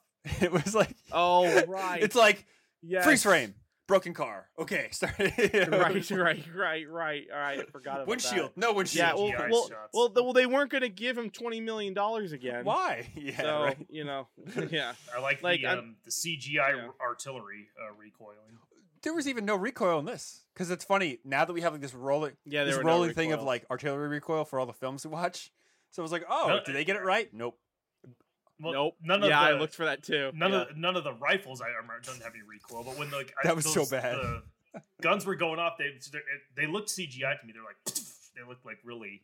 Well, I think the Like muzzle flash, but you didn't see any move of the wheels at all or Did anything. Okay, okay. anyone did anyone see? Was I right in seeing that the Lewis gun was functioning? Because I That- thought it yeah. was. The the pan spins. I don't remember the charging handle going back or forth. Yeah, me either. Okay. Same. Yeah. I Is saw it disconnected smoke. or I is it saw like smoke coming off of it, but I'm gonna I'm gonna pull it up. So we're quick. talking about how like you know props and uh, stuff like that like looked good. Devin, was there anything that like looked really terrible to you, or was No, I mean other than the rifles weren't obviously actually like shooting, but like they did have scenes actually where you like see people running the bolts like ass because they're actors. Um, people would have been better at by that point in the war at shooting the smelly, but like Really, really quick, Brian. Too. Also, Devin, they had the round uh, cocking knobs. Yeah. you noticed that. which is So that something was that was possible that could happen and so like the rifles are real they're real rifles they're they all are they're different and they they actually work and stuff and like sometimes you do see there's a couple scenes where they actually run it and a empty case falls out it's not just an, an empty gun per se but it is but it's like that you actually see brass fall out of the gun which is kind of nice to see but still no recoil and yada yada this and that but for the most part it was okay. So Yeah, the recoil was really, really bad. You know, non-existent, and the blanks were super weak. They were. Oh my Uh, god. Oh God. But yeah. there was. Uh, were there were there blanks? I thought there- some were No, no, they- dry fire. no, make it those like. are cheap blanks. Yeah, there was one scene with with bad bolt play where like they literally go on a shot The guy just like with, you know, his gun is totally not charged at all, and he's like this for like five or six seconds, and then he reloads. I'm like, what? The, what the fuck are you doing? Yeah. Like what? Uh, what is going on? Brian, Brian, Brian, my bolt action's jammed. It only goes. It doesn't go fully open No, all it- the it- way. that was actually a big problem, though. And I'm actually glad they addressed that because that's actually a thing that happened a lot. Because we don't know anything about the SMLE. The bolt runs on a rail on the side of the receiver, and that was a big thing they talked about how you couldn't get the bolt back far enough to chamber a new round because there would be mud Mm. packed under that little rail that the bolt head runs on. It was one of the biggest problems, other than getting obviously dirt in your magazine or in your muzzle, because it's a it's a rear locking lug rifle, so it was really easy to clean the locking lugs out. You could just piss on it or dump water on it because everything's real easy to clean right there. But the big problem, and it was the same way in World War II with the number four. Um, you get any sand or anything or any particulate under that rail, your bolt doesn't come far enough back. I'd say the channel is even worse on the World War II one. So it's not the um, it's not the closing. It's the opening that's the problem. Yeah, Okay, Then okay, then, then that makes sense the way he was doing because he kept trying to like open it. I'm like, it's Mhm. open, dude. Why the fuck are you not? You got to get it far enough back to actually Right, feed okay, from the okay. magazine. But you Got could it, yeah. always single load it. That was still a thing. You could always still Right. single load it if you couldn't get your bolt back far enough. But like, Yeah. Yeah. Okay. Well, that's that's cool that at least they address that. Yeah, I got I have a I have an SMLE, and uh I haven't noticed that. I'll have to take a look at that. mhm, the yeah, rail. The, the SMLE, like like all the models of the SMLE, like the bolts are very anemic. hmm And if you get any sort of debris or anything, like it doesn't matter if it's number four, We'll say max. number one. it- hmm yeah, it's like well, well, it's yeah, relatively, but like the bolt on an SMLE is very small compared to like a Mauser or a, a pattern fourteen or whatever. It's very tiny Ross and even. lightweight. Mm. Yeah. Yep. And so if you get any sort of shit in there on any model, it's like, eh, it's gonna be a problem. So, yep. Let's do I it. I think yes, this is the point where we should go take a look at the firearms. So head to Good. IMFDB. I hope there's SMLEs in it. It's the one that they left out. Oh shit. Bitch. A three or a three star. Nice. Star. Very nice. It's a Lithgow though, so it's Australian. It's Australian, Any, mate. any uh district markings or no, like on the stocker at all? no, Although, yeah, it's 1918. I- I- and, uh, I'm numb. I had a Lithgow that I sold to Sean that I, I regret to this day. And the stock is covered in fucking markings, and it's a third military district rebuilt Papua New Guinea. And I found this out after I Oof. sold it. I'm like, Just go back and break into his house in your uh, and I- cat suit and steal dude. it. and I- Yeah. My coolest SMLE I got. It started as an Enfield made in 1909, and it, so it was a true number three. And then it got damaged or Mhm. something, and they retrofitted it to a star pattern. And then That's they cool. struck the star out by putting the like little equal sign over it and reconverted Mhm. it back to a, a number three after World War One. And they only did that to like two thousand guns. So it's an actual like Enfield all the way through struck struck star SMLE, which is funny. Four hundred bucks. my, my most original, nice. I have a Ishapur 1929, all original brown go. paint. And it's, uh, it's it's beautiful. It's like you know, probably came out of India or you know the borders or it's fucking cool. Northwest Passage gun, but cool. So we made it. So now that now that we're on this, they should have just spelled it different. You know, Polly Wally should have been like passion, like the word passion, and then And then you could make it into a gay love story because Dale was his lover. and So- name the they Yeah, name the main 'cause It character doesn't even Dale. fucking matter what battle it is. It could be just it's just World War One. Yeah. Yeah. He's just going off the fucking he's going off the coattails and like the recognition of people that are gonna be like, oh, Passchendaele, like let's let's learn about this. Handgun. Nah, fuck that. Handgun. What a fucking douche. uh, Webley Mark of those one Six. just I, they just look like you could just beat someone over the head with it and Mhm. wouldn't even. Too damage bad. Top Too breaks bad are really fun. Canadians really didn't to shoot. use Webleys in World War One. What Yeah. they use? Primarily used Or- Smith and Wessons. Yeah, Smith and Wesson uh, um, triple locks or hand eject Model Twos in 455. Hmm. hmm. Interesting. Huh. So nothing about the gear is really that awful here, uh, Devin. No, they're they're looking pretty much like how you would expect a Canadian to look at the end end of World War One. Except the helmet's Yes, the wrong color. But that's you know you could see British helmets, but you would have seen more. You see the mix. Canadian. Yes. Yes. Yeah. Yep. Yep.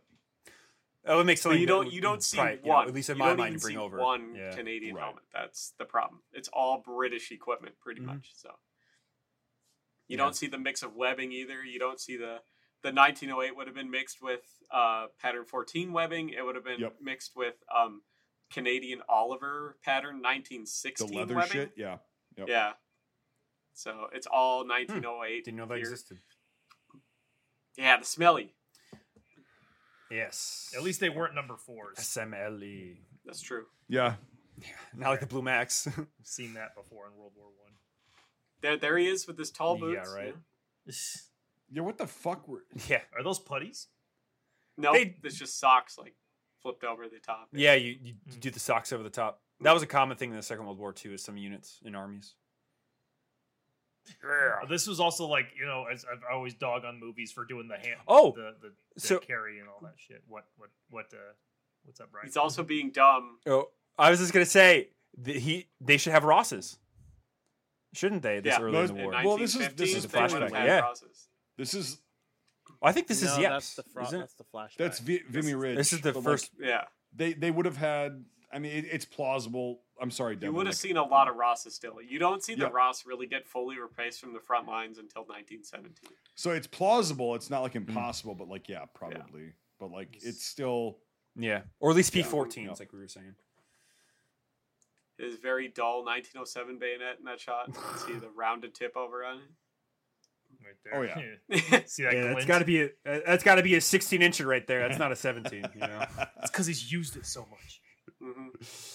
hmm How it's- many that's why it's foreheads has he punctured at this point? That's, That's his fair. thing. He gets him in the dulled the forehead. tip. Uh, Yeah, that's- that's his that's his calling card. He punches. he punch, He he can't open their forehead. he- Every he's very lucky that Kraut was very malnourished. The Germans come by. Gross was here.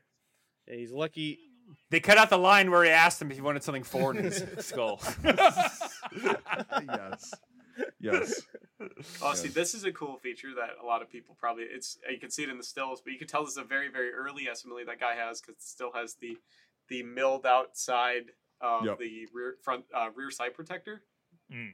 They stopped doing that Hmm. after like two years, so but they Is that, started is making that the this SMLE. right here? Huh? Is that is that is it this part right We here? That kind of little like horn that sticks up next Yeah, to the yeah. Bulldog? sight, Yeah. The bulldog front end. Yeah, you see how it's Nice. milled on And the also like the rear the rear um of the rear of the stock, like right below the uh, bolt on the right side is um cut out for the magazine. For cutoff. the uh, magazine Yep. cutoff, yeah, which is So, good. Yep. Well, that's cool. Yeah, I have a sp- I have a number one mark star um, pre SMLE. It's got fucking all the early SME features like uh, volley Yeah. sights and everything, and it's fucking This is good. That's another one. So they didn't all have round cocking pieces. Mhm. This Yep. is the slab side cocking piece. They would have started in 1916. Yep. so okay. Interesting. Do those come out with the star for like a quicker Um, you can see them on both. It's just something that's easier to manufacture, but you can see it on Mark threes and star patterns. It just would have depended on when the parts got there and who was making them, and um, when Hmm. they got the different machinery to do it. Because there were some manufacturers that made round cocking pieces through the whole war, and there were some that switched very, Hmm. very quickly to the slab side one. That would become the standard. 1916 is when you see the standardization on the, the slab side, though, officially, like in paperwork. Um, so like every if your gun would go back to Arsenal, if they didn't have other guns to scavenge parts off, a new made part would have all been slab side after 1916. Yep.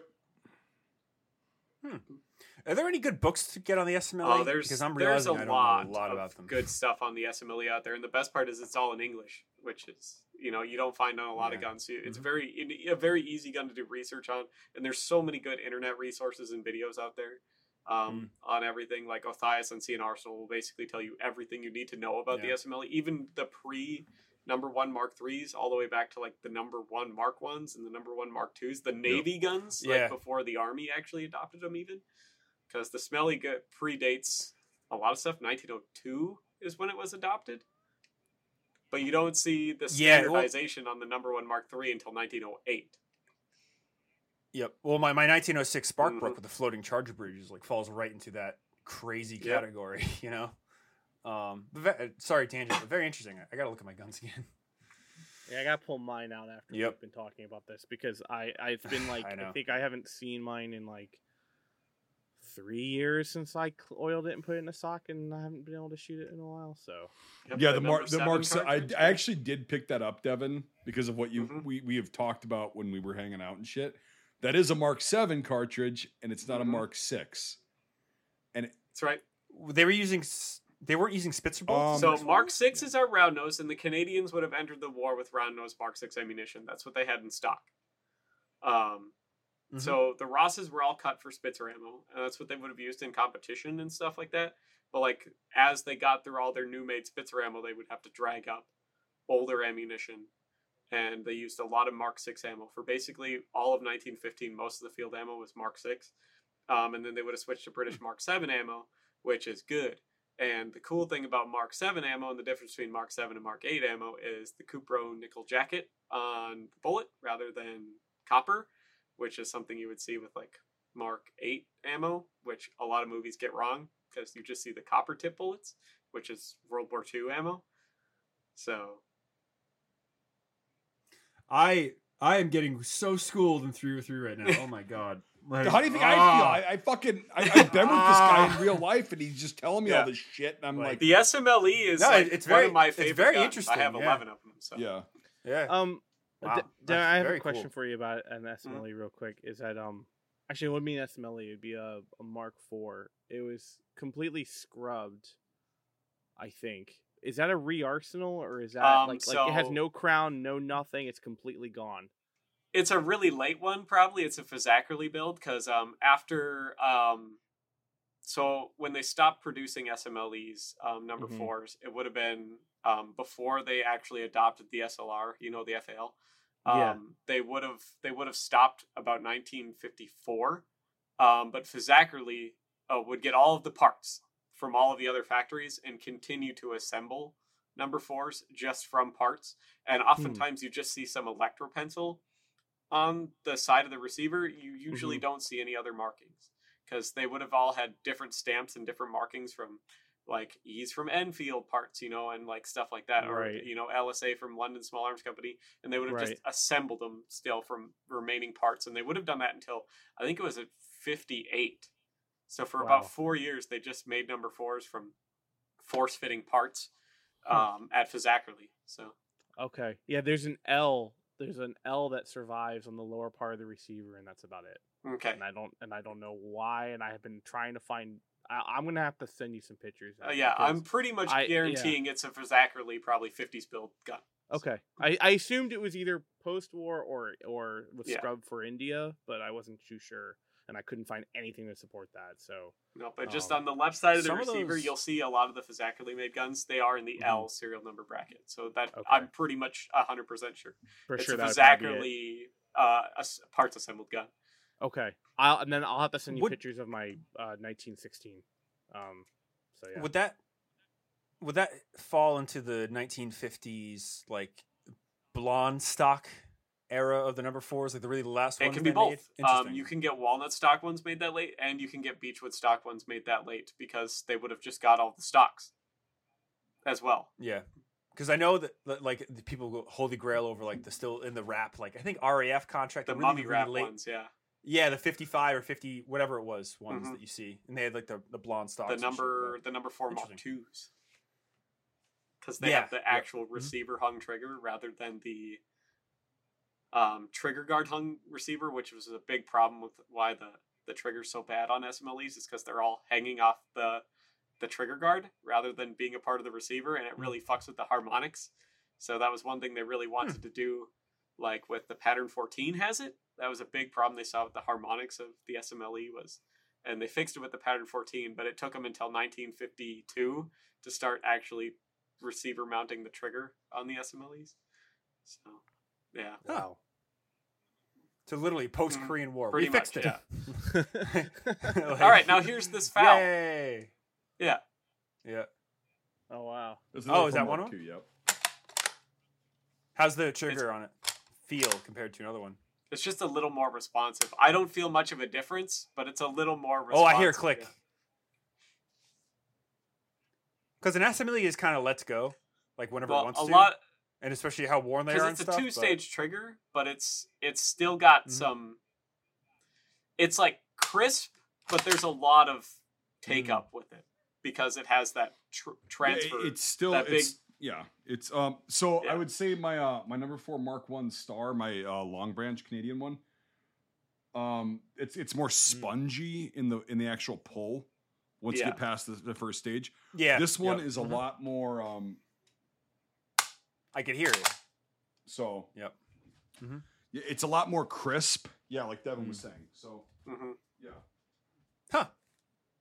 I'm getting fu- well, fuck the movie. I'm getting s- fucking schooled on you know SMLEs and shit. So dude, he's getting he's he's getting a hard on right now. like you, yeah. that's very interesting. Yeah.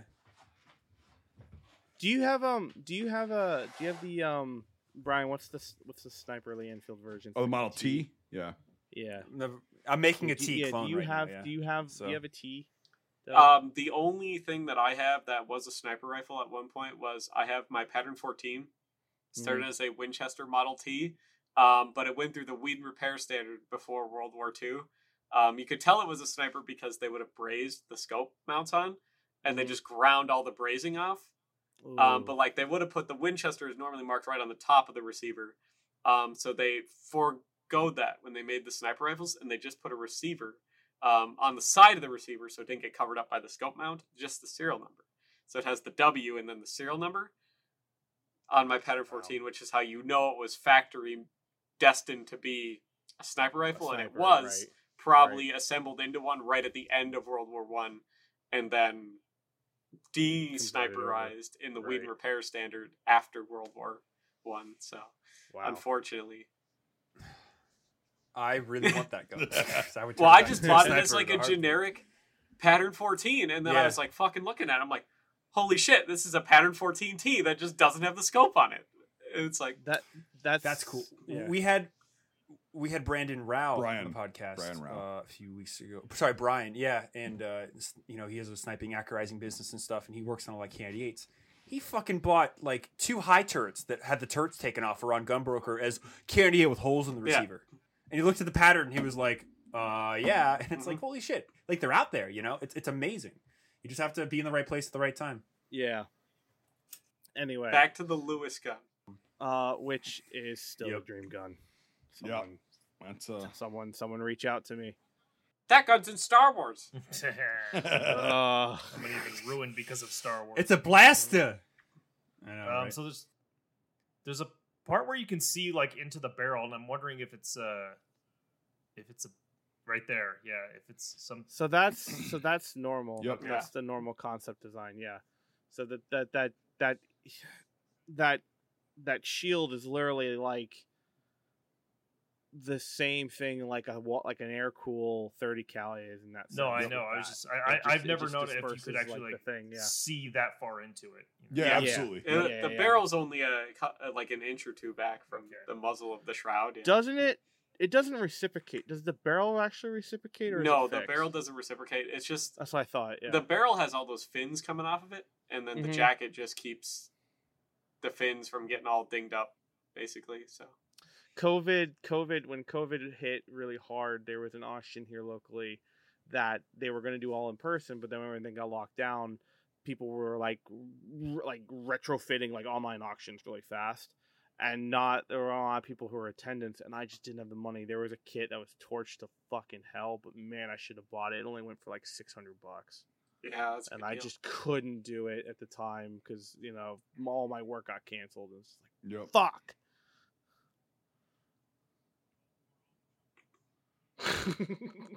Ah, yes, the Vickers Mark One. Sitting there. Yep, it's a recruiting tool. Fighting the Check godless Hun. I do like Right. that propaganda poster though, right there. That Fight the godless Hun. Yeah, there was Yeah. one that said like like wear khaki or something. Like where's your khaki? Again, it's like what the fuck? You you have so many things that were good about this, like the Mhm. details, and you fucked it.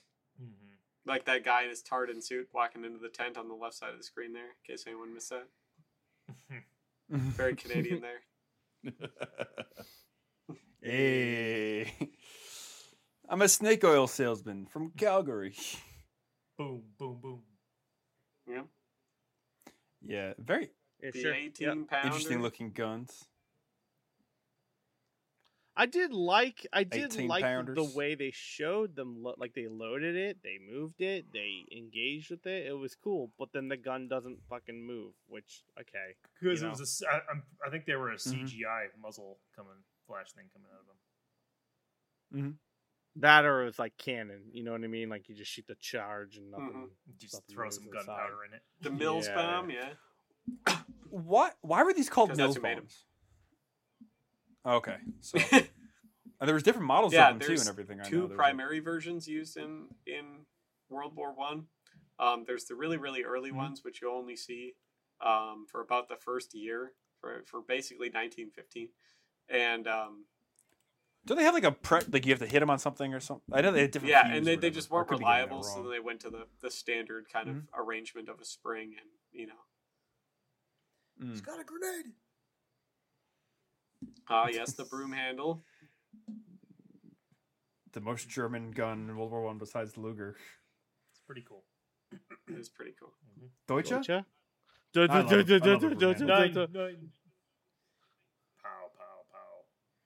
I'm going to shoot off your leg. Grab a rifle. Look at that shitty Chinese. The Right. guy on the left, his shitty Chinese reproduction, helmet. 1960 helmet. Helmet. Oh, Because you can see, yeah, like, right. the- for the sergeant who has the most screen time, his probably isn't real, but it's better. But you can see the transition from the skirt to the dome.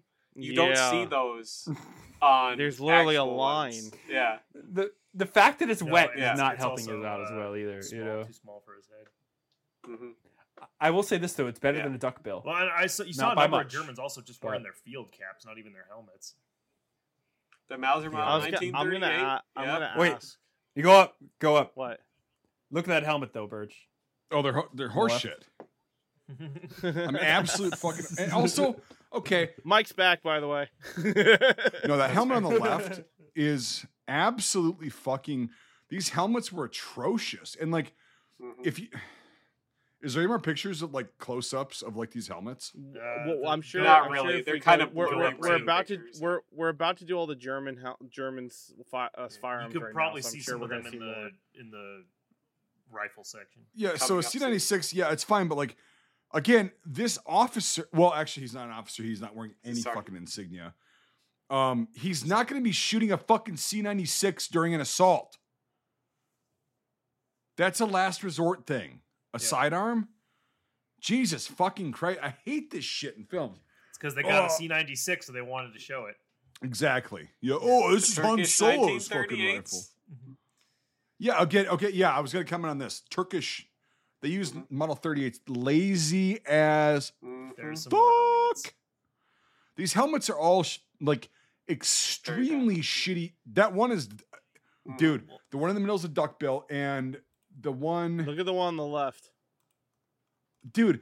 These are these shitty fucking Indian Chinese. repros that were coming out. No, and Chinese. What about the right? Yeah. What about the right? The It's a shitty one looks repro. than the left. If you Yeah, uh, yeah, but it looks better. But it looks better than this if No, it look doesn't. Closely, if you look They're the closely at the one in the center, you can see the light source that they're using uh, on the left side of his Exactly. helmet. Yeah, right Yes. there. Oh, the, yeah. and Yeah, so 'cause the the- one on the right, dude. Zoom in again. The one on the right. Is there, it's missing. I a was just gonna say that. Yeah. Yes. So it's missing Oh, that. funny. The fucking shape is There's no completely chin strap. fucking None of them are using chin straps. Well, and we're gonna get into the chin strap shit that you see on on camera. Also, Turkish M38, not good. Mhm. Um, yeah, this is this is a huge gripe that I fucking had. They didn't even fucking try with the German for the uniforms. Germans, yeah. Is he wearing uh? What's he wearing? What's is those, is those Y straps? Yeah, Yeah. Yeah. Yep. no, We all know how. yeah, not good those in. World War right One. there. No, Yeah. Yeah, those are World War II Y straps. no, they're they're go up. They're they're no, they're just fake. Yeah. They're just There's, leather there's no D straps. loops, so they're not World Yeah. War II. It's like, what the fuck are you? And then also you, okay, this is late 1917, okay? Mhm. hmm There is no fucking brass in the German army. Yeah. Oh, At it's this point. yeah, right there. And the guy Would've all been behind painted him, steel. Yeah. yeah. There was an order that came in in early 1915 that said Yeah, you will Germans fucking like darken all of your leather. shit. You will fucking paint your buttons. Anything brass needs to be painted with what? Yeah, again, Y straps Yeah, and the the fucking straps. helmets. Dude, again, these helmets are completely fucking. They're plastic. Yeah. They have to be because the shape is not even close to an original Stahlhelm. Not even close. The one on the right looks like it dips in. They both, dude. They both dip in. You see, like it. Yeah, but like, look at look at both of them. They both dip in. Anyway, These, yeah. These are these are separate machine guns because they're different people in, in both ones. Yep. Mm-hmm. Also, Vimy Ridge was early 16, right? Devin? Something like that. Yeah. Mike A, it's the same machine gun. It's just the left side. Yeah, Oh, on it's the just right the guy. Oh, of the okay, never mind. And all So- their helmets are way too small for them. Yeah. So, Devin, in, in at Vimy Ridge, do you know this? Like, if you don't know it, it's fine. But like, were the Germans wearing Stahlhelme at that point, or were they Yeah. still wear? Oh, they were. There, there would have been Psalms there. Okay. Okay. I was just one. Okay. So the guy. Well, no, it's leather. Never mind. Don't. I, I'm. I'm done. I don't because I can sit there and ramble about this shit for hours about like Mhm. the German. Why? Why is it? I I, so is I that good or thought I thought it was a bread bag strap. Nate, we're running out of air here. just Yeah, let's move on. I thought it was a bread bag strap, but it's a leather Running strap. That's out got of mud on air. it. Yeah, not good. So the Krupp, uh, 10.5 centimeter That looks like a CGI shot. leichter Feldhaubitzer 16. Yeah. That was next to uh, the Canadian cross. I did like th- I, I Canadian did like this. Okay, so they had the Minenwerfer, right? Yep.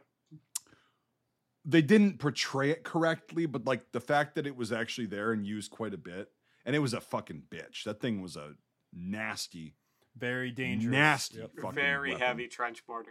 Yeah. Yep, and uh, it inflicted a lot of casualties. And then with a nine point, Hmm. Huh? This Mhm. I I actually have that's no idea what the fuck this thing is. the Soviets had a version of that in the Second World War that shot glass balls and Mhm. exploded. Ugh. Damn, that would be fucking hell.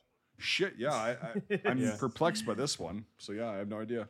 Mhm. So All done. Well, so, someone who set up the, who, you know, who dressed the set brought that as a cool set piece. Yep.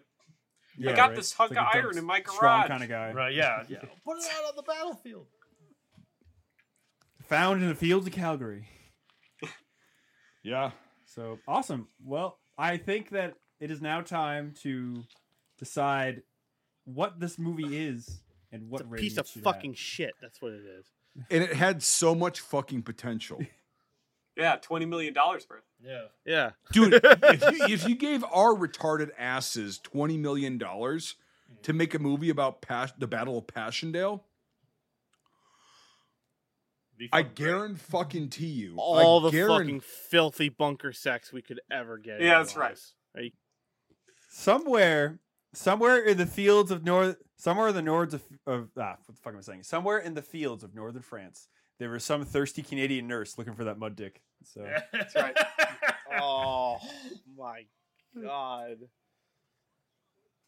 Oh. saying, you know. Anyway, Look, Devin, open this up like she did in the bunker, okay? Let's, Oh. knock, let's knock this out. plunge into that bitch. Yeah, let's plunge into this. Let's plunge into the deep end here. Mm, spreads like mayo.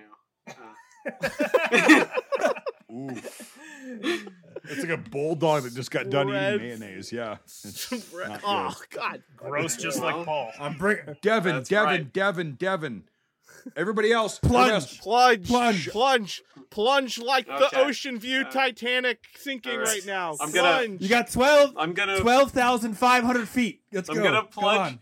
Jump into the billionaire pillbox. Let's go. Let's start vomiting to come up. I'll plunge 17 inches of steel into the child's forehead of this movie. I don't- Um, that looks about 16 and three yeah, quarters. to 16 me, and three uh, quarters. Six- That's my eye. of steel. Seventeen point two, please. This is round into off. the Okay. child's forehead that is this movie. Um, it's pretty awful overall. Don't watch it. Child's It's forehead. That's yeah. this movie. this is this is terrible. I it's you're not missing much by not watching it. You could watch any any other stupid C list war movie and it's the same thing. Just replace the uniforms. But like replace the uniforms with actual Canadian ones. Um and you'll you'll have this movie and it'll be fine. It'll be better because it'll have actual Canadian uniforms. But uh it's just it's overall it's not worth it to watch. Like I was telling them, I'm the only one that actually owns this movie.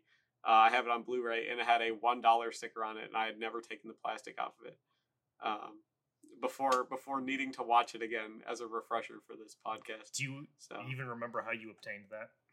no, Do you want to forget how you I obtained mean it? I'm probably gonna get rid of it honestly after this at some point because Going it's just a the waste of space. But Didn't didn't you say you We should raffle it off to an unlucky winner of the podcast. didn't you say didn't you say you have Hyena Road too? I do have Hyena Road as well. Yeah, He's Yeah. got the whole I have gross both collection. Paul Gross movies. I do. yeah. That's right. I just got to get the Men with Brooms one now, and we're all set. so.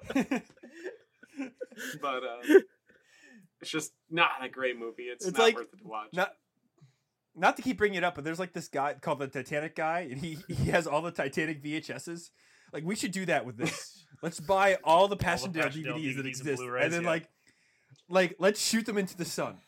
like, you know, let, us send them to the Challenger Deep. That's right. Let's do something productive. You know, Add them to the uh, plastic continent Think in the of- Pacific Ocean. Build a house. think of all the a house out pollution that we'd be saving. I call it the Yeah. Passion House. yeah. Use them as insulation. We'll make it. We'll make a giant love hotel out of it. Gross. Um, it's all World War One themed. This is the mud room. But, Uh, so what's your rating, Devin? negative 16 million. Whoa. Because that's how much he lost on the movie. He has to. He has to do math. So- now. So, Brian has to add that up. so so what would that be? What would that be realistically? One. To I'm gonna convert that to a zero Yeah. or a 0.1. realistically, I'd give it like a two. I mean, if you have nothing better, to, if you watched every other terrible movie and you just haven't seen this one yet, and you have two hours to kill, there you go. It gets a two because that's how much hours of your life you're going to lose watching this. It's free on YouTube. It's it's uh, it's labeled under But Passion two hours on YouTube. Passchendaele documentary. If you Mhm. want to watch it on YouTube, that's what's on there.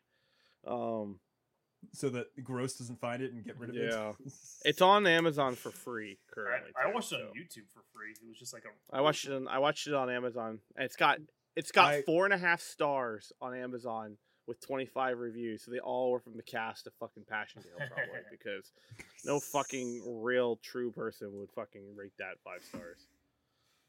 So who do you who do you pass the Battle of Passchendaele to? Let's go to Nate. You want me to hate fuck this? I do. will. Okay. As long as you It's do it as as quickly and concisely as Paul It Gross can- did. it- on a rickety it- table in the rain. I can finish as fast as Paul Gross in the bunker. There we go. there So, we go. Um, so this movie is a piece of shit because the first movie we did was Hyena Road. I believe I said it's a piece of shit too, and that's all I said for my ending quote. Um, this is a terrible fucking movie. It's awful. It really truly is. Personally, I'd rather watch I think our worst rated one, which is Stalingrad 2013, than this. Um, uh, yeah, I would. I would. I mean, it's as even bad too, but I mean, I. Here's the thing. I was viscerally angry with Hyena Road. This I was just annoyed because it's already hurt me once before, so I just knew what to expect. Um, it saddens me, but there is an effort, and I see it from everyone else who is not Paul Gross. So because of that, this movie is a hunk of shit. And no one should ever fucking watch it ever to give Paul Gross any more fucking money in his life. Because he's negative sixteen million. He's negative sixteen million dollars. So don't give him anything. He needs to recoup it. And uh, I'm gonna give this a three out of ten, only because it had really good sets, really good extras in the back, had really cool, uh, you know, details that you don't normally see in a very high budget um, World War One films. And I think for that reason alone, it's a three out of ten Mel Gibsons. So that's where I end it. And I finished about the time Paul Gross did. So Brian, go for it. Wow, you're gonna give me the hot potato. Yeah. Oh God. Um. Look, I could rant even more about everything I fucking hate about this, but I don't want to bore It's people. not worth the effort. Because hate it's fucking fine. hate I fucking mean, even gets boring after uh, while you're hate fucking, so it's fine. the- You know. Well, it's like there's not a lot that I can add because we've really gone over it all. I mean, um, yeah, I, I mean, he is the Canadian Tommy Wiseau. well, that's that's know, in a lot of ways. insulting. oh, Oh, hi, Paul. so is yeah. so is the I mean, movie. that's- that's you know? really- it's like uh, but is is it Well- wrong? I mean, no. there. he, he's No, not as, no, it's He's not. not as a mysterious weirdo as Tommy Wiseau. No, well, he's just an that's the thing. arrogant The thing- prick. Yeah, yeah. So he's more like The, the he's thing, more like a lot of other directors. But okay, da, da, da, da, da. so whatever. Yeah. Sorry. Yeah, it's like Tommy Tommy Wiseau has that mystique about him, which makes him like, what the fuck is going on? This guy, like Nate said, is just an egotistical asshole who's like trying to write himself like, into every movie. it's like someone who jerks himself You off know? in front of a fucking mirror. You know, it's just like that. That's what I see in Paul Gross. He stands in front of a fucking mirror and jerks himself off and enjoys it, and that's the, that's that's everything I see. in Onto him. a onto a Canadian flag. Yeah. yeah, Well, you yeah, yeah, yeah. it's it's tattooed in the middle of his chest, a giant Yeah. maple leaf. No, Which, by the way, you also never see one in the movie, probably because he doesn't actually know what the World War One's supposed to look like. It's- it's- uh, I would have him sign my tits though. You know. No, But, no, your neck. uh, That's where all the tattoos go, Brian. And Oh, also, that's Brian, right, you yeah, don't yeah. have tits. Hell yeah, brother. I'm sorry, not compared to yeah, you, I know. you know? That's what I'm You saying. probably have. I would have loved it if in this movie I could just they showed a You got more tits than the fucking nurse in this movie, dude. if they showed like a bivouac. or s- Oh man, wait, what'd you just say? More, t- Mike has more tits than the nurse in this movie. Yeah, That was a You're flat not chest. wrong. Mike's that was a not flat wrong. chest. Mike's Can I tits are. just say I was a little No, stunned good. when I saw that. I didn't know the movie was going to include nudity. I was like, oh, tits, yeah. okay. We got tits in there. I was surprised Yeah, too. You know. Hmm, This did not seem like it was going that route, but okay. Ah. Paul Gross is yeah. gross. ah B cup, you know, way it goes. But uh yeah. So I don't know. It's just um it was really hard to watch. And I mean honestly, and I don't want to get on a tangent here, but it's just really sad that there's no good films about the Canadian military.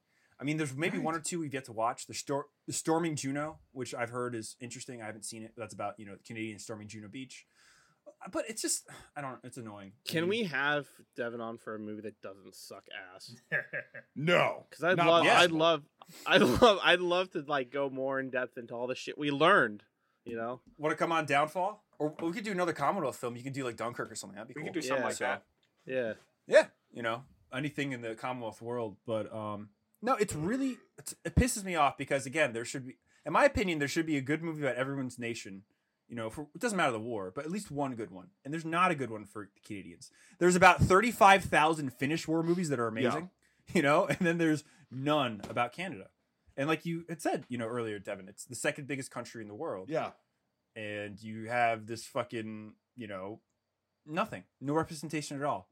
What you have is this fucking horrible piece of shit that's made by an egot- egotistical fuck who's trying to prop himself up and basically stand on these guys. It's a whole country And it that's just- never been attacked by anybody in the whole world, like formally, but Uh, still manages to fight in like attacked every conflict. We attacked you. Yeah, and we burned the White House down, so deal with it. Fair.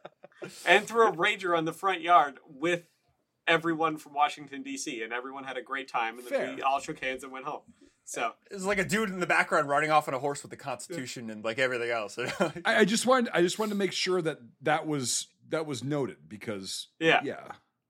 but like there's there hasn't really been in modern times a, a whole canada's been participated in every single conflict the united states has participated in at, since the revolution you know and they have answered the call to so many giant world conflicts without even being attacked a lot of people don't even know this they declared war on the japanese before the americans did and they weren't even attacked and they step up to the plate every time and they lose a huge portion of their young adult male population and every conflict and they get nothing to show for it and even the Vietnam War, there were Canadians that went to America to serve, Mhm. you know, and fight over and there. And they So also helped the nba yeah. but we don't Mhm. talk about that I didn't know about that. they were kind of like sweden where they were like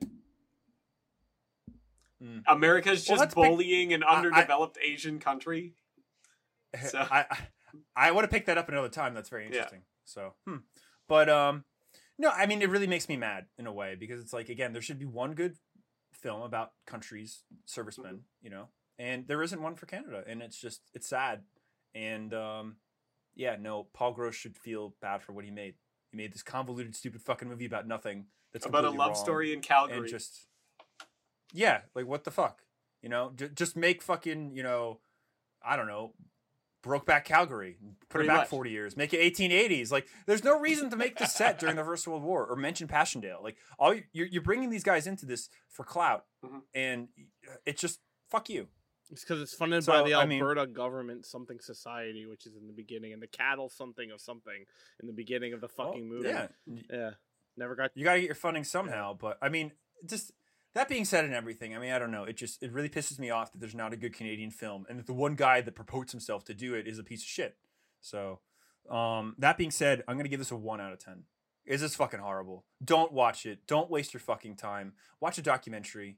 If you want to get fucked up and like have a drinking game to this, like wherever they, you know, oh, I want to put some foreign object in you, drink, like that'd be great. This is a great drinking game movie. I'll say that. But if you want to get any kind of like enjoyment or relaxation, Historical or context. pleasure, or anything yeah, out of you this, won't get it. yeah, Yeah. f- wrong fucking Yeah. place. You know, you'll just get mad, um, and if you're drinking, you'll just get blackout. So you know, it, it's it's a it's not even a movie. It's a thing. So That's the pull That's- quote on the DVD. I don't know. It's not even a movie; it's a thing. Yeah, Not like, even a movie; it's a thing. It's it's it's people talking in rooms, you know, eh, that apparently can fucking teleport all the way across an ocean in like 20 minutes. You know, so blink Let me tell you what the blink sticky wicket is, there, Brian. Okay, we have to make you sound you know. British. So sticky wicket. yeah, I I was you know extraordinarily bored uh into this movie, and um, you know it's interesting when it comes to stuff like this. Um, I'm when I see a movie, this movie particularly, I say something which you should never say about historical events, which is why the fuck should I care? You know, and that's when I watch this, I'm like, why should I even give a shit about anything that's happening? And um, so yeah, it just begs the question as to why this was made, you know, to called Passchendaele, set in Passchendaele towards the end, I guess, and it's not even remotely about it. Like I say, it could just be any fucking battle. It's just like if you would just cut to there and it just says the trenches of of France, I'd be like, okay, whatever, you know. Attack of the Clones. Yeah, it's like it just it's just World War One battle. It doesn't even have anything too extraordinarily unique about it that would tell the story of the real Passchendaele, uh, the real bat, the real battle. Um, so that sucks. And yeah, like ninety percent of the movie is just about dumb shit I don't care about. This stupid love story. Um, I'm not I'm not a person who hates love stories, but you know, like a lot of war movies, there are just there are many that are so goddamn formulaic and cliche, and that's what this was. Like, you know, right the second he sees her face, I'm just like, I know where this is going. Um, yeah, I I agree. And um, so, and, eventually, like I just had it on my my uh, second screen playing, and I was just starting to do other things because I, I was just so goddamn bored. Um, yeah, I don't know what I don't know what Paul Gross's deal is, other than trying to promote himself as you know being this art auteur uh, filmmaker who uh, you know is this this Canadian patriot. Um, so anyway, I'm gonna give it a uh, two out of ten as well. I don't ever want to see it again. And that that I like, leaves you. I like how Till we strap you in a chair like Clockwork Orange. I can't. and it's I- just it's I can't believe Midway has a lower score in this than you gave what you just gave this. I'm Okay, do you Shut want me to give it a lower? No, no, no, no. Once you, I- once you no, said your score, no, you can't you've go already lower said it. or higher. You've already Revisionist history. you've already no. said it. I'm not ch- I'm trying to make you check. Okay. I'm just I'm just shocked that you think you know fucking um Jonah Jonah Jonah Brothers actor gets more Jonas. worse fucking get, or yeah Jonas. Thank you. Jonah. and- Jonah is the whale. Yeah, Yeah, jo- yeah, jo- Jonah and the whale. Yeah, the Jonas Brothers actor gets a gets a worse rating than fucking. I think Paul it's just Gross. because that movie just made me, for some reason, more angry. This one I was just kind of like I knew what I was getting into, you know? yes. No, I, I agree. I agree. I agree. You know, there's a lot of things that I liked that he didn't do because he's probably too stupid to fucking realize it, and he didn't want to spend the money because he wanted it all for himself. There was no gas attacks. Okay. And that's something that's a trope with every fucking World War One film, basically ever, right? Gas attacks. And at this point, it was being used. They mentioned it. He goes, Yeah, we use gas too. I did respect the fact that he did not put that shit in there. Okay. Besides that, um, yeah, it was a fucking steaming hunk of shit. it's the only really- thing to say about it. No, seriously, like that. That honestly speaking is like that. I appreciated the fact that he didn't like put a giant like dramatic gas attack in the entire film. Like, because like you guys, we we've watched a lot of World War One films. We've seen a lot of these films and whatever, and they always have a gas attack in them because that's the psychological kind of fuckery of World War One is gas, and they also didn't have gas mask uh, bags on. Devin, did you catch that?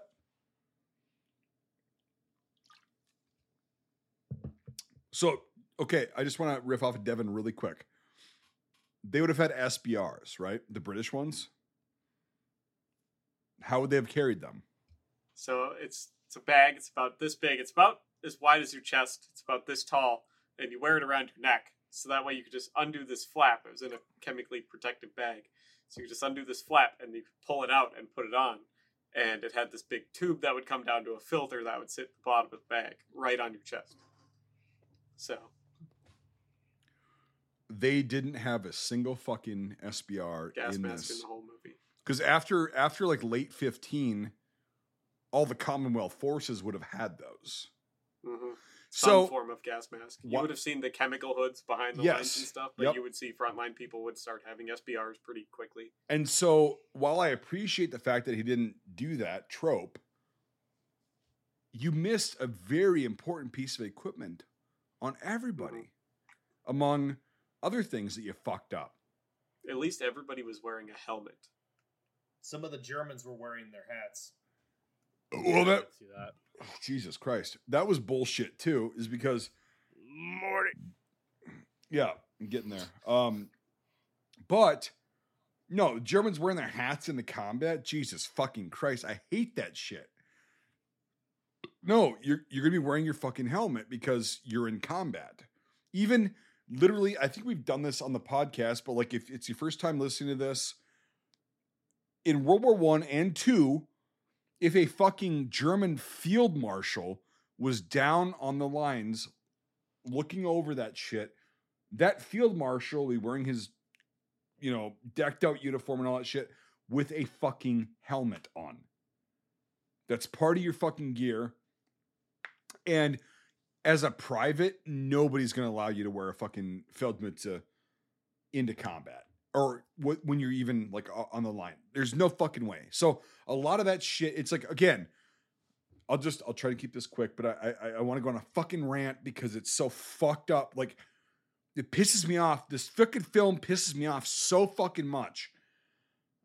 And it's like, okay, so you spend $20 million.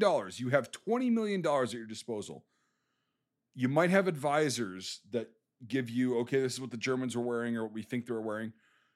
You can't figure out that they didn't wear fucking field caps into combat. Well, they couldn't even figure out that they had to have G98s. Yeah. Yes.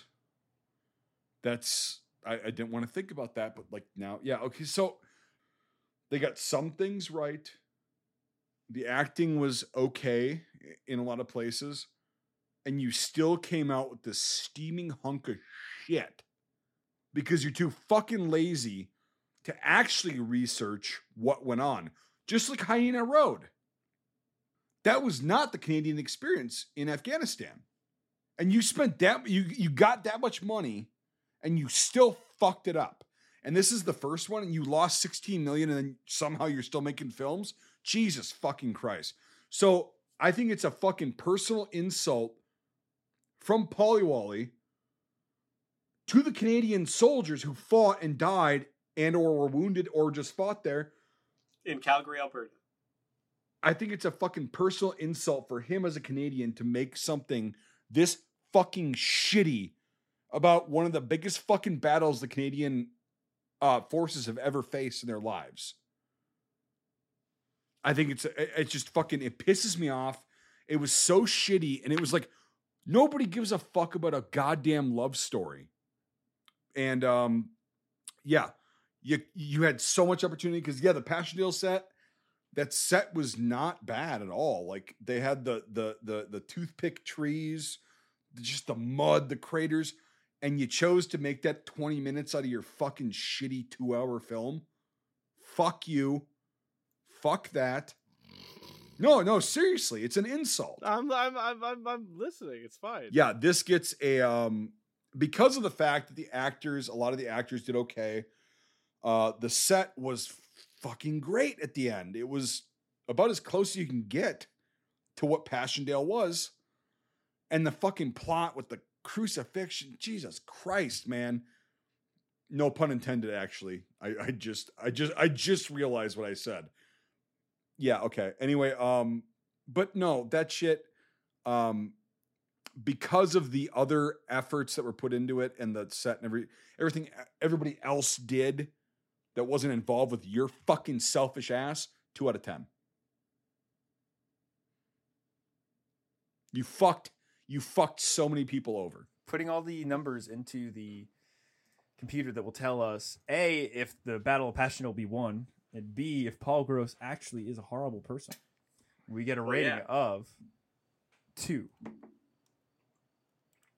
Nate, is this the lowest film? I believe so because I think Stalingrad 2013 has a 2.3. Yeah. So, welcome to the Paul Gross fan club. We're very glad that Nah, we fuck can have him. you here for our, our, our initial meeting, and uh, yeah, there's I guess there's not a lot else to I say. I don't think he has any more really- war fil- Canadian war films on the horizon, so I think I thought he has two more in the works. uh, right now. Oh, no. shit. What? Yeah. Um, No, I just kidding. No. Oh, fuck you, Devin. oh, dude, I was about to look this up. No, I don't think he has anything else in the hopper. Good. No, I fuck think him. retired now. So Yeah, fuck him. He's a fucking. Oh, it just pisses me off so much. one more, one more. right. Let's do Passchendaele too. Electric Boogaloo, That's right. oh Jesus. Yeah. right? You know. Passchendaele too Yeah. from the grave. No. He it's seriously this is one of the most this is one of the most egregious fucking um not just a flop, but like a, an insult. Yeah. Well, and it That we've wasn't. watched. It wasn't a success. It, it was a flop. It, I mean, look how much money he lost. I know, but like it, It's it's an insult. Yeah. It goes It is. beyond a flop. It's like an insult to the CEF that was there and actually went through this shit. And then to title it, yeah. Anyway, I'm being redundant, I know, but like it really it viscerally pissed me off Mhm. watching this fucking horse shit. Make a make a fucking romance movie or make a fucking film about a battle that took place. You can't do both. Well, a lot has been said tonight, and this is probably one of the the only films I'll ever say don't watch. Yeah, don't Um, watch it. It's it's a waste It- of it's- Don't watch it. it- It's completely a waste of your time. And Devin, I hope we didn't waste your time by having you on tonight. I learned a lot. Oh no, I planned planned quite a while for this. So I'm looking forward to after this going to be able to eat my first meal of the day and uh, doing some chores. Nice. Well, thank you so much for your time, dude. We look forward to having you on again. And uh, let's do Storming Juno. Let's see if there's actually is a good Canadian war film. You know? Yeah. And, Hopefully. Uh, that I think that'd be pretty cool to take a look at. And uh, awesome.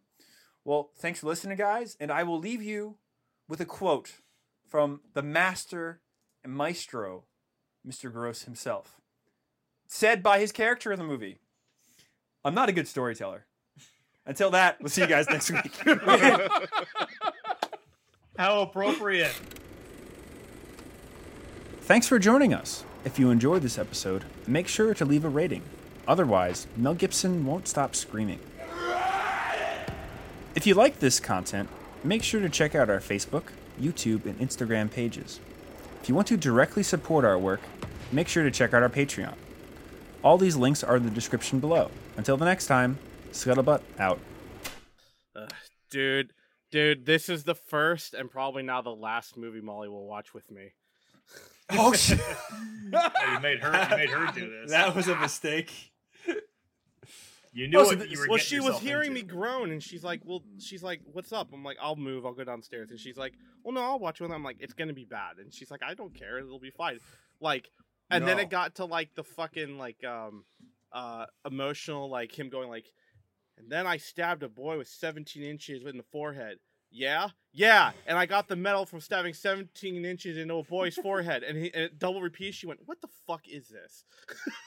Yeah. It's the same line she said was like, twice. she was like, "What yeah. the fuck is this?" And then it came to like the Jesus crucifixion carry across the field, Oh, and she oh, was no. like, Let- let- fucking shut up! Shut up! Shut up! That's Shut up. that's just We yeah. gotta- Tell that gotta- story yeah, yeah, in the Yeah, podcast. we got a fucking pod to do. All right, Don't don't "Sorry, all right, let's sync up."